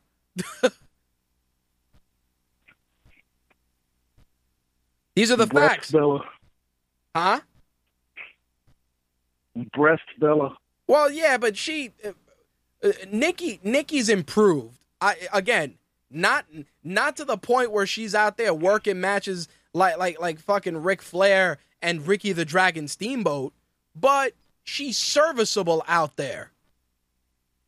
She's better than But Tam- that's what's fucked up. It, it's like you take the match that Nikki has, um, that Nikki's having with Paige and with Naomi, and when she goes up against them, she's the only one doing any anything that can be even remotely considered a move. Freaking Paige and Naomi are like, like you said, hair pulling, slapping, and and doing shoddy kicks. right. Not but- even drop kicks, just little shitty kicks. But again, Naomi, another one, came up with incredible promise. I again, I don't know what happened. It's like, yo, main roster just turns them to fucking jello, just turns them to shit. Like everybody's like, yeah, well, you know, maybe maybe Charlotte will come up, or Bayley will come up, or Sasha Banks will come up. Fuck it, don't even bring them up. If they're gonna if they're gonna have what's what's essentially you know Barbie tea parties for five minutes every Monday. For for, for what? I agree. Leave them down there. Fuck it. Anyway, I, I could I could I could extol the virtues and the shittiness of that match for for another hour. Um, I did want to talk about Ryback and the Big Show only because the the Ryback shell shock on the Big Show lost any any impact whatsoever since he did it to Big Show on Monday. That's number one. The involvement of the Miz obviously allows the Big Show to quote unquote stay strong, but the match itself was fucking abysmal. The only high point was Ryback vertically suplexing the fucking Big Show, which was a pretty big deal. I was like, wow, that's that's pretty badass. Even though I mean, like you said, I mean it, it is fake, but they they didn't sell it very well because you could tell that freaking Big Show freaking flipped for that spot. Yeah, dude, but even still, even for even to get him up for the bulk of that spot take some fucking juice too, you know? Oh, absolutely. I'm not. I'm not trying to take anything away from Ryback, but it's just like they could have worked on it. They could have practiced it to make it look a little bit better. That's all I was saying. Yeah, but here's here's the thing, and I- and and this is what the real problem is. In order for Ryback to grow as a superstar, he needs to work with fucking guys that are going to help him become a better wrestler. The Big Show's not that guy. The Big Show's the guy that you Nope. use when you want to gorilla press a giant over the top rope or you want to do some really cool show of strength shit. But in terms of growing as a performer, you gain nothing from working with the Big Show. You know who you know who needs to work with established guys to become better? The Big Show. You know who who Ryback should be feuding with, but unfortunately they used him. They're using him to make somebody quote unquote look strong, and that's Bray Wyatt. Nah, dude. And here's here's another problem. The only problem I don't I, with with a, with the Ryback Bray Wyatt feud is the same problem that's happening with him feuding with Roman Reigns, which is Bray Wyatt's gonna cut a promo and Roman Reigns is gonna go, "I'm gonna punch you in the mouth." Believe that. Believe that. That's it. Like Ryback is gonna be like, you know, feed me more. I'm gonna kill you, and that's it. And that's great if you're watching Ryback feuding with Vader, you know. But you you can't have that. Again, the only way that guys like Roman Reigns or Ryback are gonna get better is feuding with guys that are all that are not only good talkers but good wrestlers. Bray Wyatt is a good talker and a good wrestler, but he can't carry somebody in the match by himself. He's not there. Everybody loves Bray Wyatt, but that's the elephant in the fucking room. An amazing competitor that is not at the stage yet where he can carry a guy by himself. Yeah, but this is gonna blow your mind. Ryback might suck on the mic, and I'm sorry that sounded horrible. Well, no, he's not. But- again, what? Let me let me rephrase that. He is not shitty on the mic when they allow Ryback to be himself and allow him to speak naturally and not like just a fucking jerk off meathead. it works better. It is a be- it is a better it is a better presentation than him coming out there being a complete fucking boob and a, and a, and a giant ogre.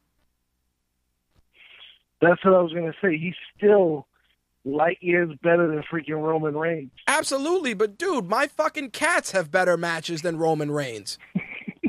I can go downstairs right now and throw a open up a can of tuna fish and my cat will swanton bomb off the fucking kitchen counter onto the other cat to get the food. I just been on the mic. fucking psycho. And, th- shit, that too. I think my cats can cut a better promo. Believe that. That's all I gotta say. Believe that. And then, of course, everybody's all upset with Cena and Owens. Oh, Kevin Owens should have won. But I mean, like, I know people that have reached out and they're like, yo, Kevin Owens should have won because of X, Y, and Z, and they have valid points. Then you look on Twitter and it's like, see, man, fucking Cena, gotta bury Kevin Owens. And I'm like, yo, are you kidding me? Are you kidding me? How does he bury him? He didn't bury him in the least. Fucking John Cena got his No, ass whooped.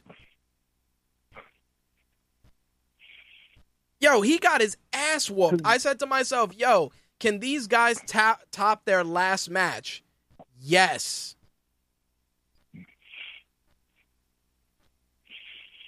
It's like Owens Owens put a hurting on Cena. Cena put a hurting on Owens. He fucking gets the pin. Then he tries to acknowledge him and gets a, a second ass whooping for his troubles. First and of all, Owens goes back to NXT talking about the champ is here. First of all, John Cena did John Cena doing a Hurricanrana, Kevin Owens doing an angle slam, John Cena doing a flipping power bomb code red, his big ass doing that. It was it was insanity. That match was ridiculous.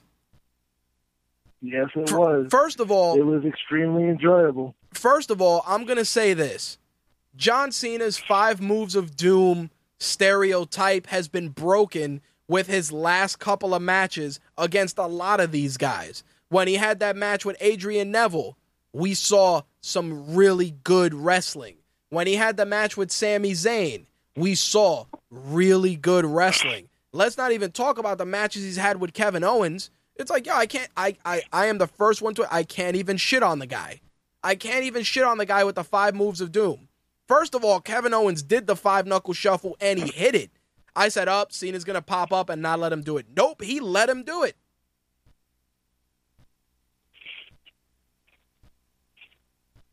And that's the thing. Cena's been letting Kevin Owens do like the basically take it back to the days of WCW versus NWO Revenge on the freaking N64 and steal his moves.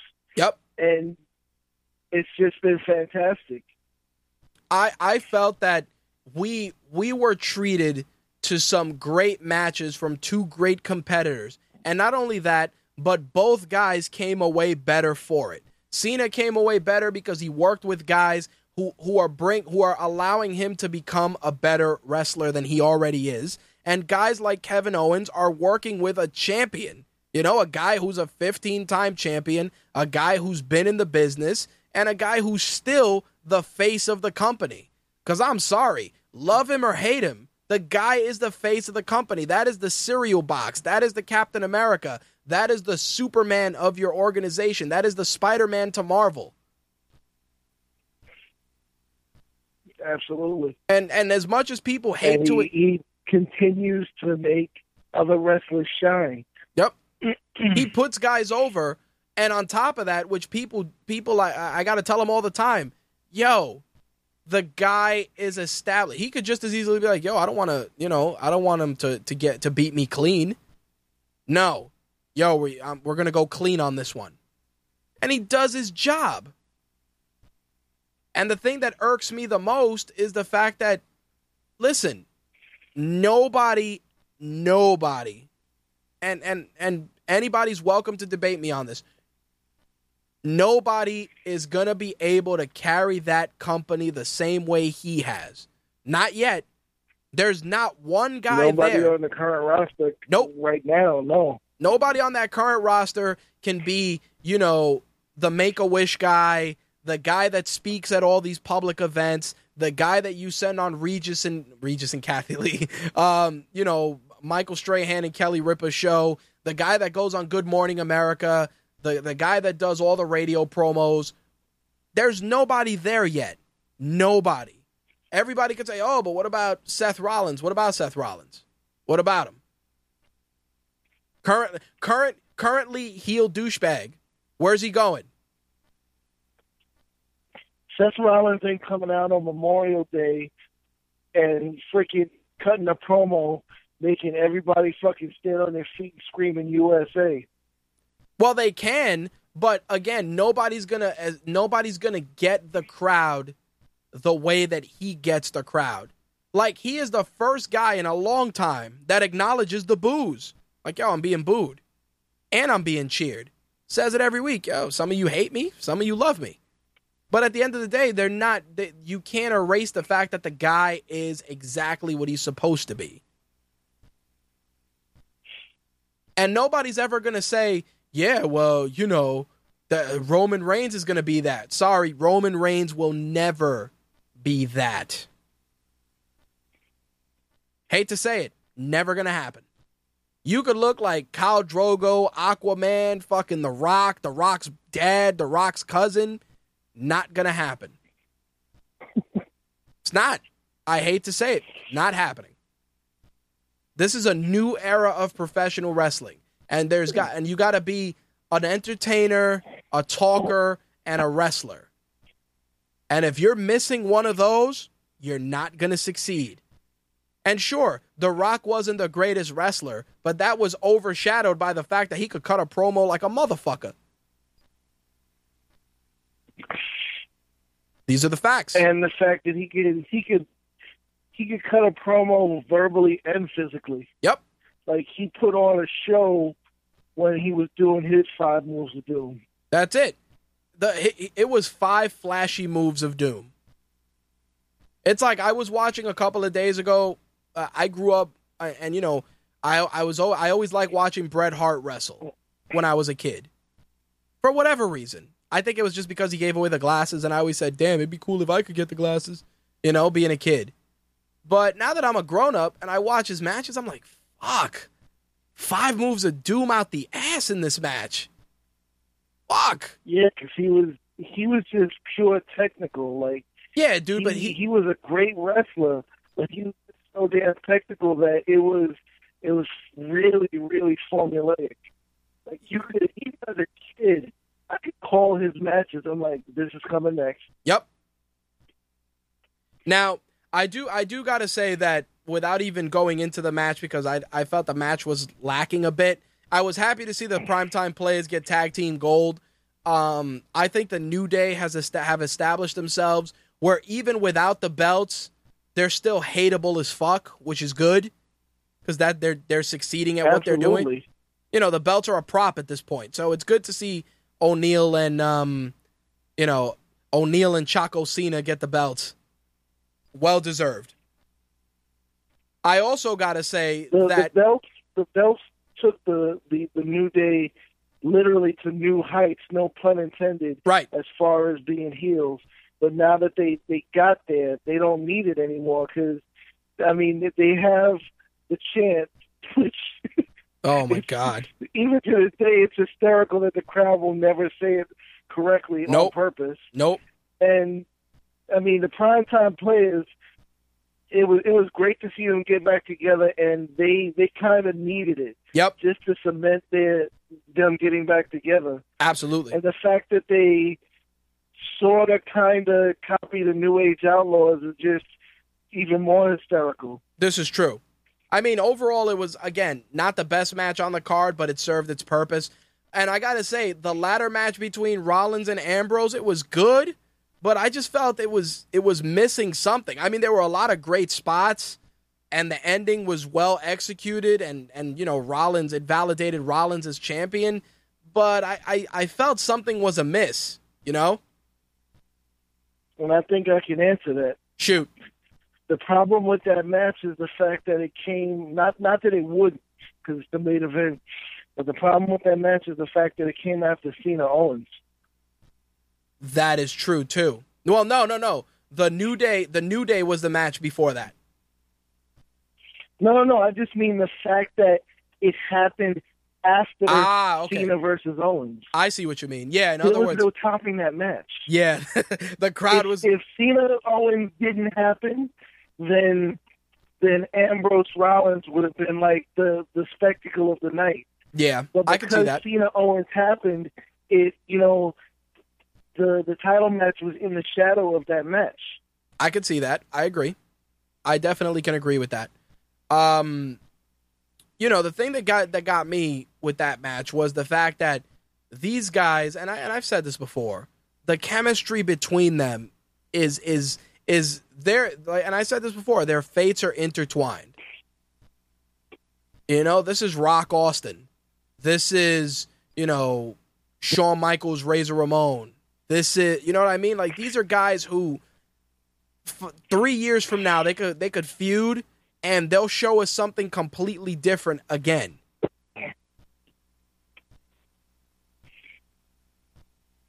Because of Ambrose's lack of sanity in the ring, I'd like to think of it more as Rock Mankind. Yeah, to a degree, but you know what it Just is, because even though Ambrose is a solid wrestler, right? it's just he brings a bit of he brings a bit of goofiness to the ring. Yeah. He's not being goofy really, but it's like just that his twisted sense of style. It just it bring it does bring some comedy to the ring. Yeah, a little bit. I could see that. But um I want to switch gears. I want to talk about Raw and you know, I put I published our the 3 Rs of the week and as usual as we've started doing just I'm not going to go through the whole thing, but I got to say Seth Rollins opening promo clowning the city of Cleveland was ridiculous. On top of the fact that he's like, I want to thank Seth Rollins and uh, Seth Rollins and Seth Rollins and Seth Rollins. I was like, yo, what an what a is doing his best Dylon impression. dude what a it, what a great you, you know what that reminded me of? When jericho was naming all of his 1004 moves when he was feuding with dean malenko?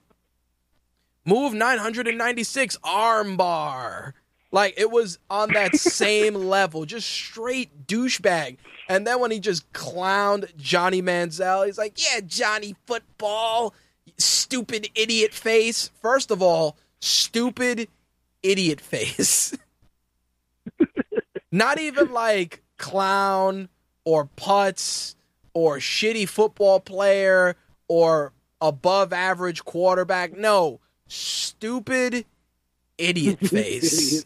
just let that you you were just you just got clowned with a grade school insult on national television. On top of the fact, on top of the fact that yeah, Cleveland, LeBron isn't going to win you a championship and then they lose. it's like, oh, that just and the worst part was like a couple of a couple of sports sites made sure to use that clip today. like, yeah, stupid idiot face. I was like, oh shit. And you know what the worst part was? Johnny Manziel was like, yo, what the fuck? Like he didn't even he just was like shit. Like the crowd was super into it. They were just like, oh. Like even I was like, well, damn. just going in for the fucking kill at this point. Also, him calling Kane the devil's favorite dinosaur was hilarious. Completely fucking great. Great in so many ways. But um the matches the matches left a lot to be desired this week. Fucking Sheamus and Dean Ambrose, I'm like, ugh, sleeping pill match. Same thing with R Truth and Wade Barrett. Even though R Truth coming out dressed up like how we used to get dressed up when we were kids, pretending we were kings, was okay in my book. It's okay. I, I, I too have wrapped a cape around myself to pretend I'm a king or a superhero. We've all done it. Props to R Truth for making that shit hilarious as fuck. and of course, you know, Kevin Owens Kevin Owens gets high points for not only having a great match with Dolph Ziggler, but having a fucking having the moment of the night by killing the musical performance of the evening. Which in my three R's column I said that Kevin Owens from now on needs to just powerbomb every musical performer and every guest guest star that shows up on Raw. Every person who's a boring, especially especially Flo Rida. dude. Every you know Flo Rida will probably be there next week. Oh, please, dude! Every boring actor or soup or or or musical artist that just is is using the wrestling audience to shill whatever piece of shit product they have out, you get a power bomb. It's like, hey, what am I signing? Oh, a waiver. What for? Oh, you're getting a power bomb tonight. What? like, I just want to see. Did you just did you just turn Kevin Owens into the WWE version of Oprah Winfrey? You get a powerbomb. Yep. You get a powerbomb. Everybody gets a powerbomb. No, here's he, I, I made Kevin Owens the wrap it up button of the WWE. Like you're coming out, you're oh, shilling your shit. movie, and it's like, yeah, you know, and this movie and the WWE audience, and then it's just a matter of do do do do do do do do, and he just comes out and just just just you know you you you shake his hand and he looks at your hand like like like your hand has syphilis on it, and then he just kills you dead. That's it. Flo Rida should get one. Um, Jer- eh, the Entourage guys should get one on principle. Uh, you know, Re- uh, Hoda and Kathie Lee. Fuck it. That's what he should do. Like Kevin Owens should just be going out there just power bombing people everywhere. Everywhere. I don't give a shit. All of them. Anyway, for all the high points, we got a two on one Bella's handicap match, which I said to myself, oh, they're going to use this to probably debut someone that'll help out Paige. And then guess what happened? A big whopping load of nah, Nothing. a big load of donut. I'm like, oh, guess not.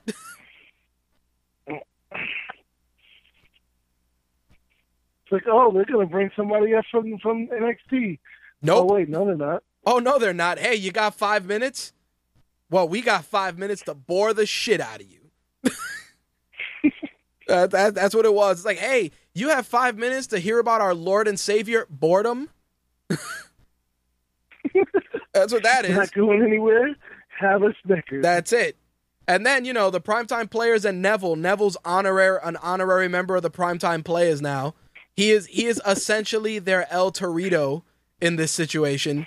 But um, you know they had a it's fucked up, but It- very accurate. It is, dude. I love I love Adrian Neville. He's awesome, but he just comes out. You know, Titus O'Neil is like nine people put together, and Darren Young is not exactly a small dude. And Neville just comes out, and it's like, hey, uh, you're the white friend. but I tell you what, It's like it's like that that fucking shitty Transformers cartoon that was on Cartoon Network. He's like a mini con. I tell you what, even though Adrian Neville was the third wheel in that match, that red arrow is a thing of beauty. Absolutely. That guy drops that finisher and you just look at it and you go, "Yo." It's it's it's it's insane. You look at it and it's insane. You're like, how is he not dead? That that's exa- it's almost like when Rob Van Dam does the frog splash and he holds his ribs and crawls away. Like I'm like, "Yo, how's he Yep. not fucked up?" Uh, I got a I got a communique from Blackstone and I quote, "Titus O'Neil is the Mandingo warrior." I can't I can't disagree with that. I mean, he freaking does the side backbreaker and then just tosses you away. It's like fuck. Yo, he he legitimately just taught he ragdolls every dude that gets in the ring with him. And I don't even I don't even think it's intentional. It's like, yeah, you're just gonna suplex this guy, but it's gonna look like you're throwing a bag of laundry in your trunk. Hope you don't mind. And then, of course, you know, Triple H and Stephanie McMahon come out, and of course, oh, we got to apologize to Machine Gun Kelly for Kevin Owens' op- for Kevin Owens' actions. And it's like, no, you don't. It's like, did you hear that crowd cheer? gives a fuck. It's like, nah. You know what I like? How his entourage tried to sell it. Yo, man, he's got spinal contusions. If you, yo, if you listen to it, like when his quote unquote entourage is trying to get him backstage, yo, I think he's got spinal contusions. I'm like, yo, why are you here? Who are you?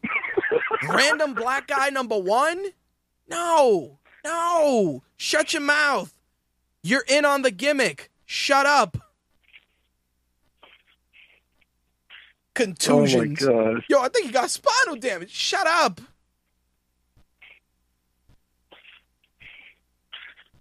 Aside from the fact, like, aside from the fact, I power bombed you, even though it was to it was through a fucking Sealy posturepedic.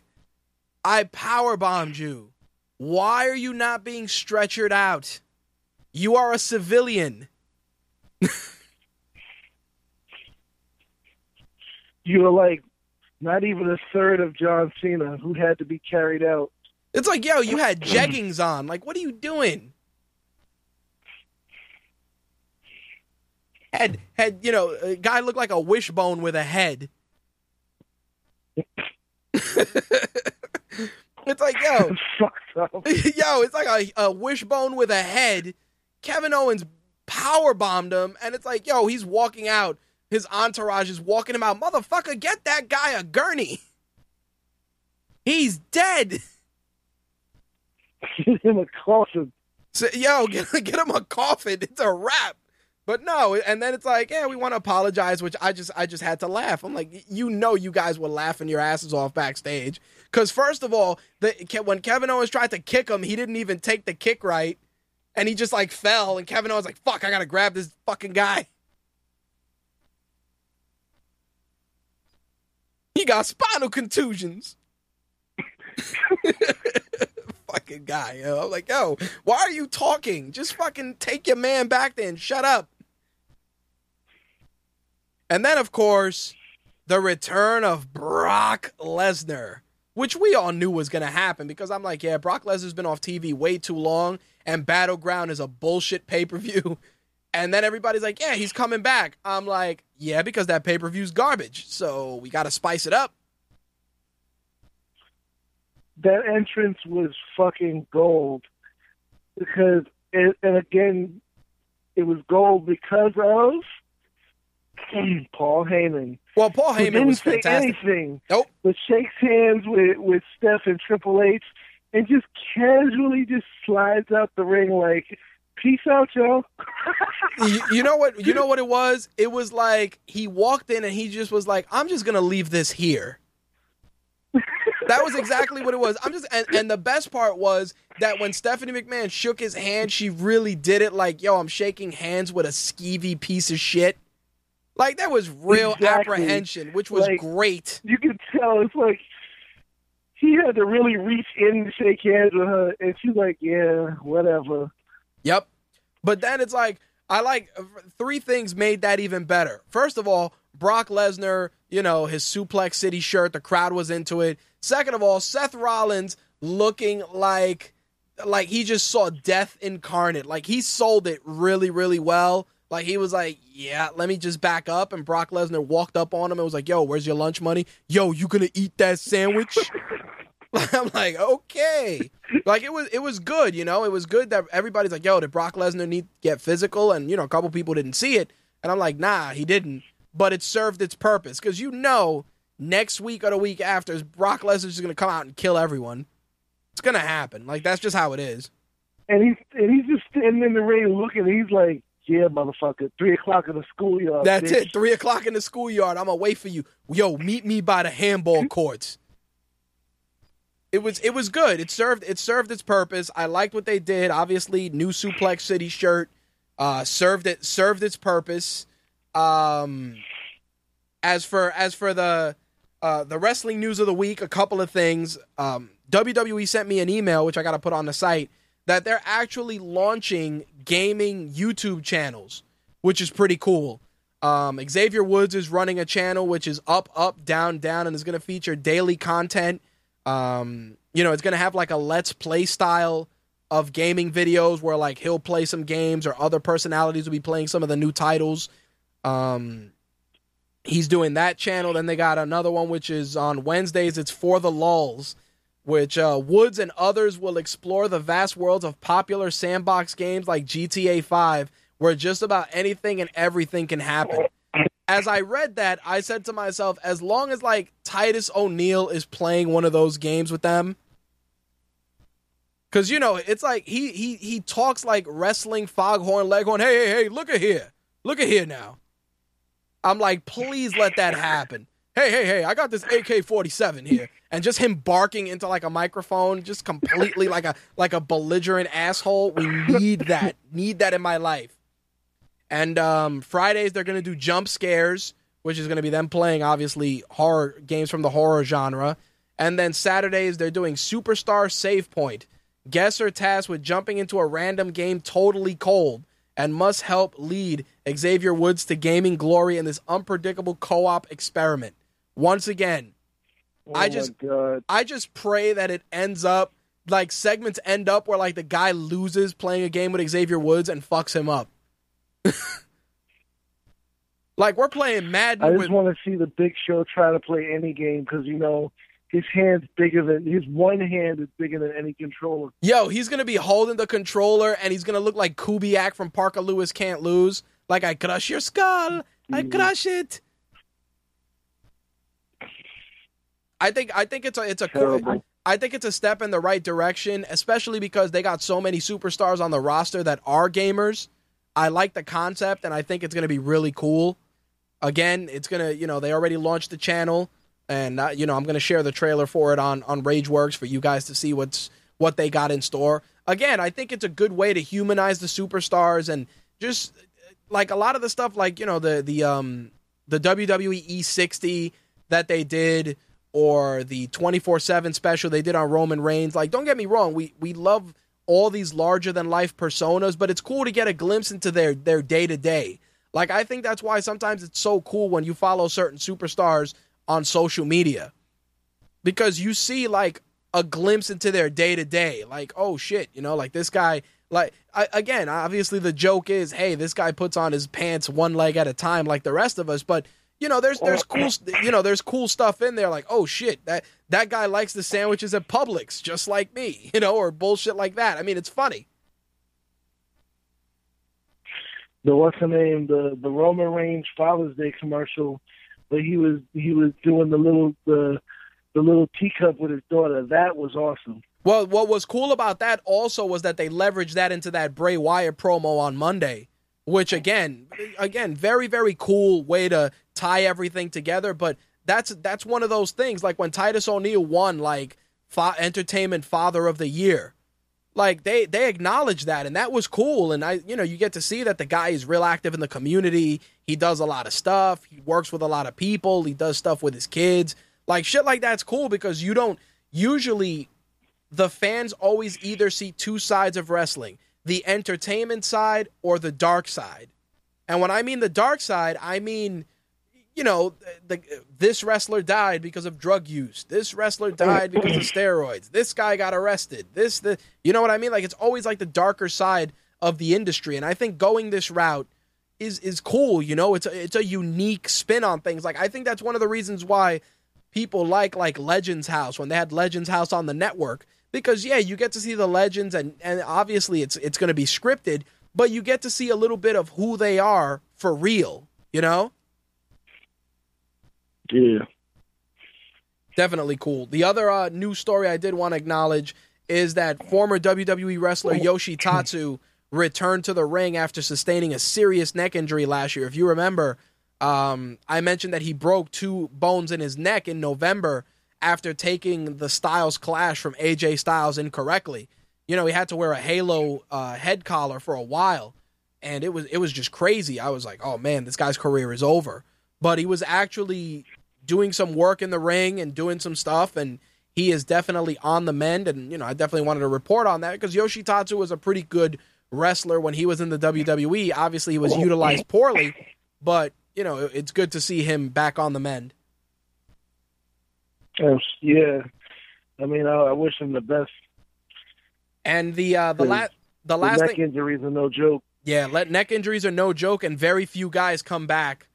You know, I mean, look at Droz. Droz, you know, he ended up in a wheelchair. Some of these guys, their careers are cut short, but it's good that you know he's he's mobile and he's able to still be involved in wrestling. So you know, I'm it's definitely uh, a high point. Um, the other thing I did want to reference uh, before I, I wrap things up with an answer to the um, the question of the week for wrestling was obviously the passing of Dusty Rhodes, which was you know it was definitely sad, and it happened on a day when you know I couldn't really talk about wrestling just because we had to do the gaming segment that week. But um, just uh, I was I was heartbroken when I heard it because the thing was I grew up watching WWF and it wasn't until I got older when I started watching like NWA and stuff. But I remember when Dusty Rhodes was in the WWF, he'd come out with the polka dot outfit and Miss Sapphire, and he'd be dancing up a storm, and you'd you'd look at this guy, and he was just just a, not the, the the stereotypical superhero that we used to see in the '80s. You know, he was this jovial, jolly, happy wrestler that could go in there and mix it up. He had high flying moves. He had you know really really good strong style wrestling, and he and he entertained, which was which was incredible. You know, for for a guy of his size, and above all, as as you see his body of work and so many of his great promos and his legendary matches with Ric Flair, it's just crazy that you know he he passed away. It wasn't like, and it was sudden. You know, it wasn't like he had he was battling an, il- an illness. At least not that we knew about publicly. But it's like his music said, he was the common man. Yep. Like uh, when when they were playing his, uh, his the the tribute to him on Raw, I was like, man, there was a lot of good stuff there. My my belly's a little big, my fan is a little big, and I'm just like, holy shit, keeping it real. I, I mean, dude, how many how many as we approach episode 300, how many times did I share the hard times promo? You know that. Hell, we got hashtag hard times on on air on more than one occasion.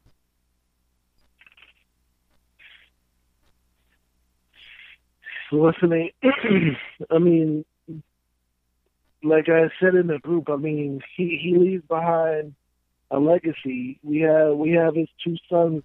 Well, currently only one of them still in the ring, but I mean they they've been on a lesser degree, but they've been just as entertaining as he has. I mean. Yep. You know, even when he was Dustin Rhodes, he he put on a good show with his Goldust he's been wildly entertaining for you know for for over a decade. And now you know you have Cody who did well just as Cody Rhodes but now as as Stardust he it's like he's a whole different person literally. And he's entertaining just that he's being misused right now but that's another story. But I mean it, it's a good thing that the Rhodes brothers uh, ha- carry you know carry on his name well Yep. it's not like they're they're they're shitty wrestlers or anything, and you know the the polka dots live on through through them. No, I think I think that what they did, you know, was a class class act. I mean, his involvement in NXT and shaping the careers of so many wrestlers was tremendous. Um, you know, the video packages again, that's one thing I've said before. WWE's video packages and their their production are are top notch. You know, the stuff that they did, you know, the for showing showcasing his career and some of his great moments was um, tremendous. And you know, I didn't want to wrap up this week's show without acknowledging, you know, that he was he was a wrestler that I grew up watching as a kid uh, in WWF, and then as I got older, I got to see his body of work in, in NWA, and you know, just all his amazing promos, and and I understand why the guy is a you know is a is a Hall of Famer, and why so many people like watching him work because the guy was an entertainer that did not look like your conventional wrestler. Nope. But he, considering that they call it sports entertainment, he definitely was one of the greats because he didn't just wrestle; he truly did entertain. Absolutely. So you know, I wanted to uh, again, you know, send our send our condolences to his to his family because uh, obviously, you know, they gotta they gotta move on past past his passing, which was so sudden, and uh, you can see already, you know, no Stardust, no Goldust, uh, no Eden, who is married to Cody, and it was funny because not funny, but Cody shared uh, the eulogy for for his father on social media, and it was just yo, you read and you're just like, wow, you know, like it's just it's just heartbreaking, dude. I was like, holy shit, you know. Yeah, man. Well, to wrap things up, uh, the other question that I had asked in our Facebook group was your favorite wrestling finisher. Uh, my favorite finishers were that I named were the Canadian Destroyer, utilized by Petey Williams in TNA, and of course the Crippler Crossface used by the late Chris Benoit. Uh, Keith said his favorite wrestling finisher was the Stunner. Val said that it was the Eliminator or the Canadian Destroyer. Lucha Lee said uh, favorite finisher Sp- Spanish Fly done by Prince Puma, and the other one was Roll the Dice used by Big Vito, which Cody Rhodes also uses as Crossroads. And on the submission side, he wanted to throw out the Cloverleaf. Uh, ben said that his favorite finisher was the Phoenix Splash or the Curb Stomp, obviously uh, Seth Rollins' influence. And uh, Christian said wrestling Canadian Destroyer. You want to throw yours in there? I can't really think of a favorite, but since we were talking about entertaining the crowd, and I, I, I had wanted to say this earlier when we were talking about, about him, I think the most entertaining finisher, the finisher itself is shit, but the most entertaining finisher is the people's elbow. Okay, well that And that's what I meant when I said that that The Rock had charisma on the mic and he had charisma in the ring because you think about the production value put into that piece of shit move. this this is guy true. fucking kicks the guy's arm into place, pulls off his elbow pad and throws it to the crowd. Does a, stupidly just throws his arms to the to, to the wind, and does an elbow, which which is about the same thing as fucking Hulk Hogan doing his fucking bullshit leg drop, There you go. and pin somebody after that. No, I agree. It's it's a it's a it's a little crazy, but um, I, I can I can understand why. And he actually finished one or two guys with the with the people's elbow, which was always weird to me, just because it was always a, a transition move for you know the the rock bottom. But um, I I can see that. I can I But can it got to the point where it started to be the finisher. Yeah. Like he- the rock bottom would be to, to to to put him down, but then he started pinning people after the elbow. Yeah, I, that's what I mean. He finished one or two guys with the elbow, which was always weird to me. But um, I can see that. Um, definitely, definitely a solid choice. Uh, with that said, that actually is going to wrap up the wrestling segment for this week. Is there anything else you wanted to add? Yeah, um, anybody, if you haven't seen it already, you definitely need to check out this week's NXT. Um, Kevin Owens versus Samoa Joe was definitely a sight to see. Yeah, I, I actually stopped right before that match happened, so I got to see it after we wrap up while I edit the show. So um, I've heard good things though. Oh, definitely. It was it was a fun it was a great match to watch. All right, all right. With that said, uh, make sure you check out It NXT. wasn't for the record books, but it's it'll definitely keep their feud healthy. Okay. Works for me. Anything else, my friend? No, I'm good, man. All right, brother. As always, I uh, appreciate the call in and the assist. All right, I'll talk to you later. You got it, brother. Peace. Peace.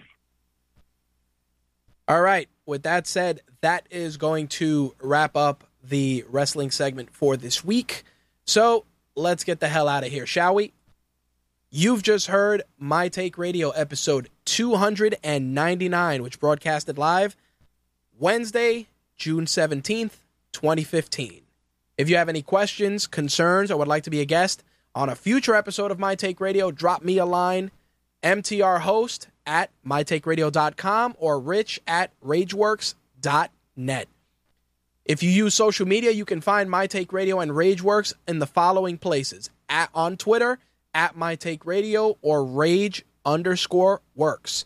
On Facebook, you could look up My Take Radio or Rageworks. Uh, YouTube, uh, YouTube, of course, our two channels, My Take Radio TV and official Rageworks. Of course, we have pages on Google Plus, Pinterest, and if you're on Instagram, you can follow me, Rageworks underscore Rich. On behalf of myself and the rest of the crew, we will see you guys July 1st for episode 300 of My Take Radio. Just a reminder, there will be no show for Thursday, June 18th, 2015, and there will be no shows uh, June 24th or June 25th. Again, My Take Radio celebrates with episode 300 on July 1st at 11 p.m. Eastern, 8 p.m. Pacific. With that said, on behalf of myself, Slick, and the rest of the MTR and Rageworks family, I will see you guys next week. Peace. That's all, folks.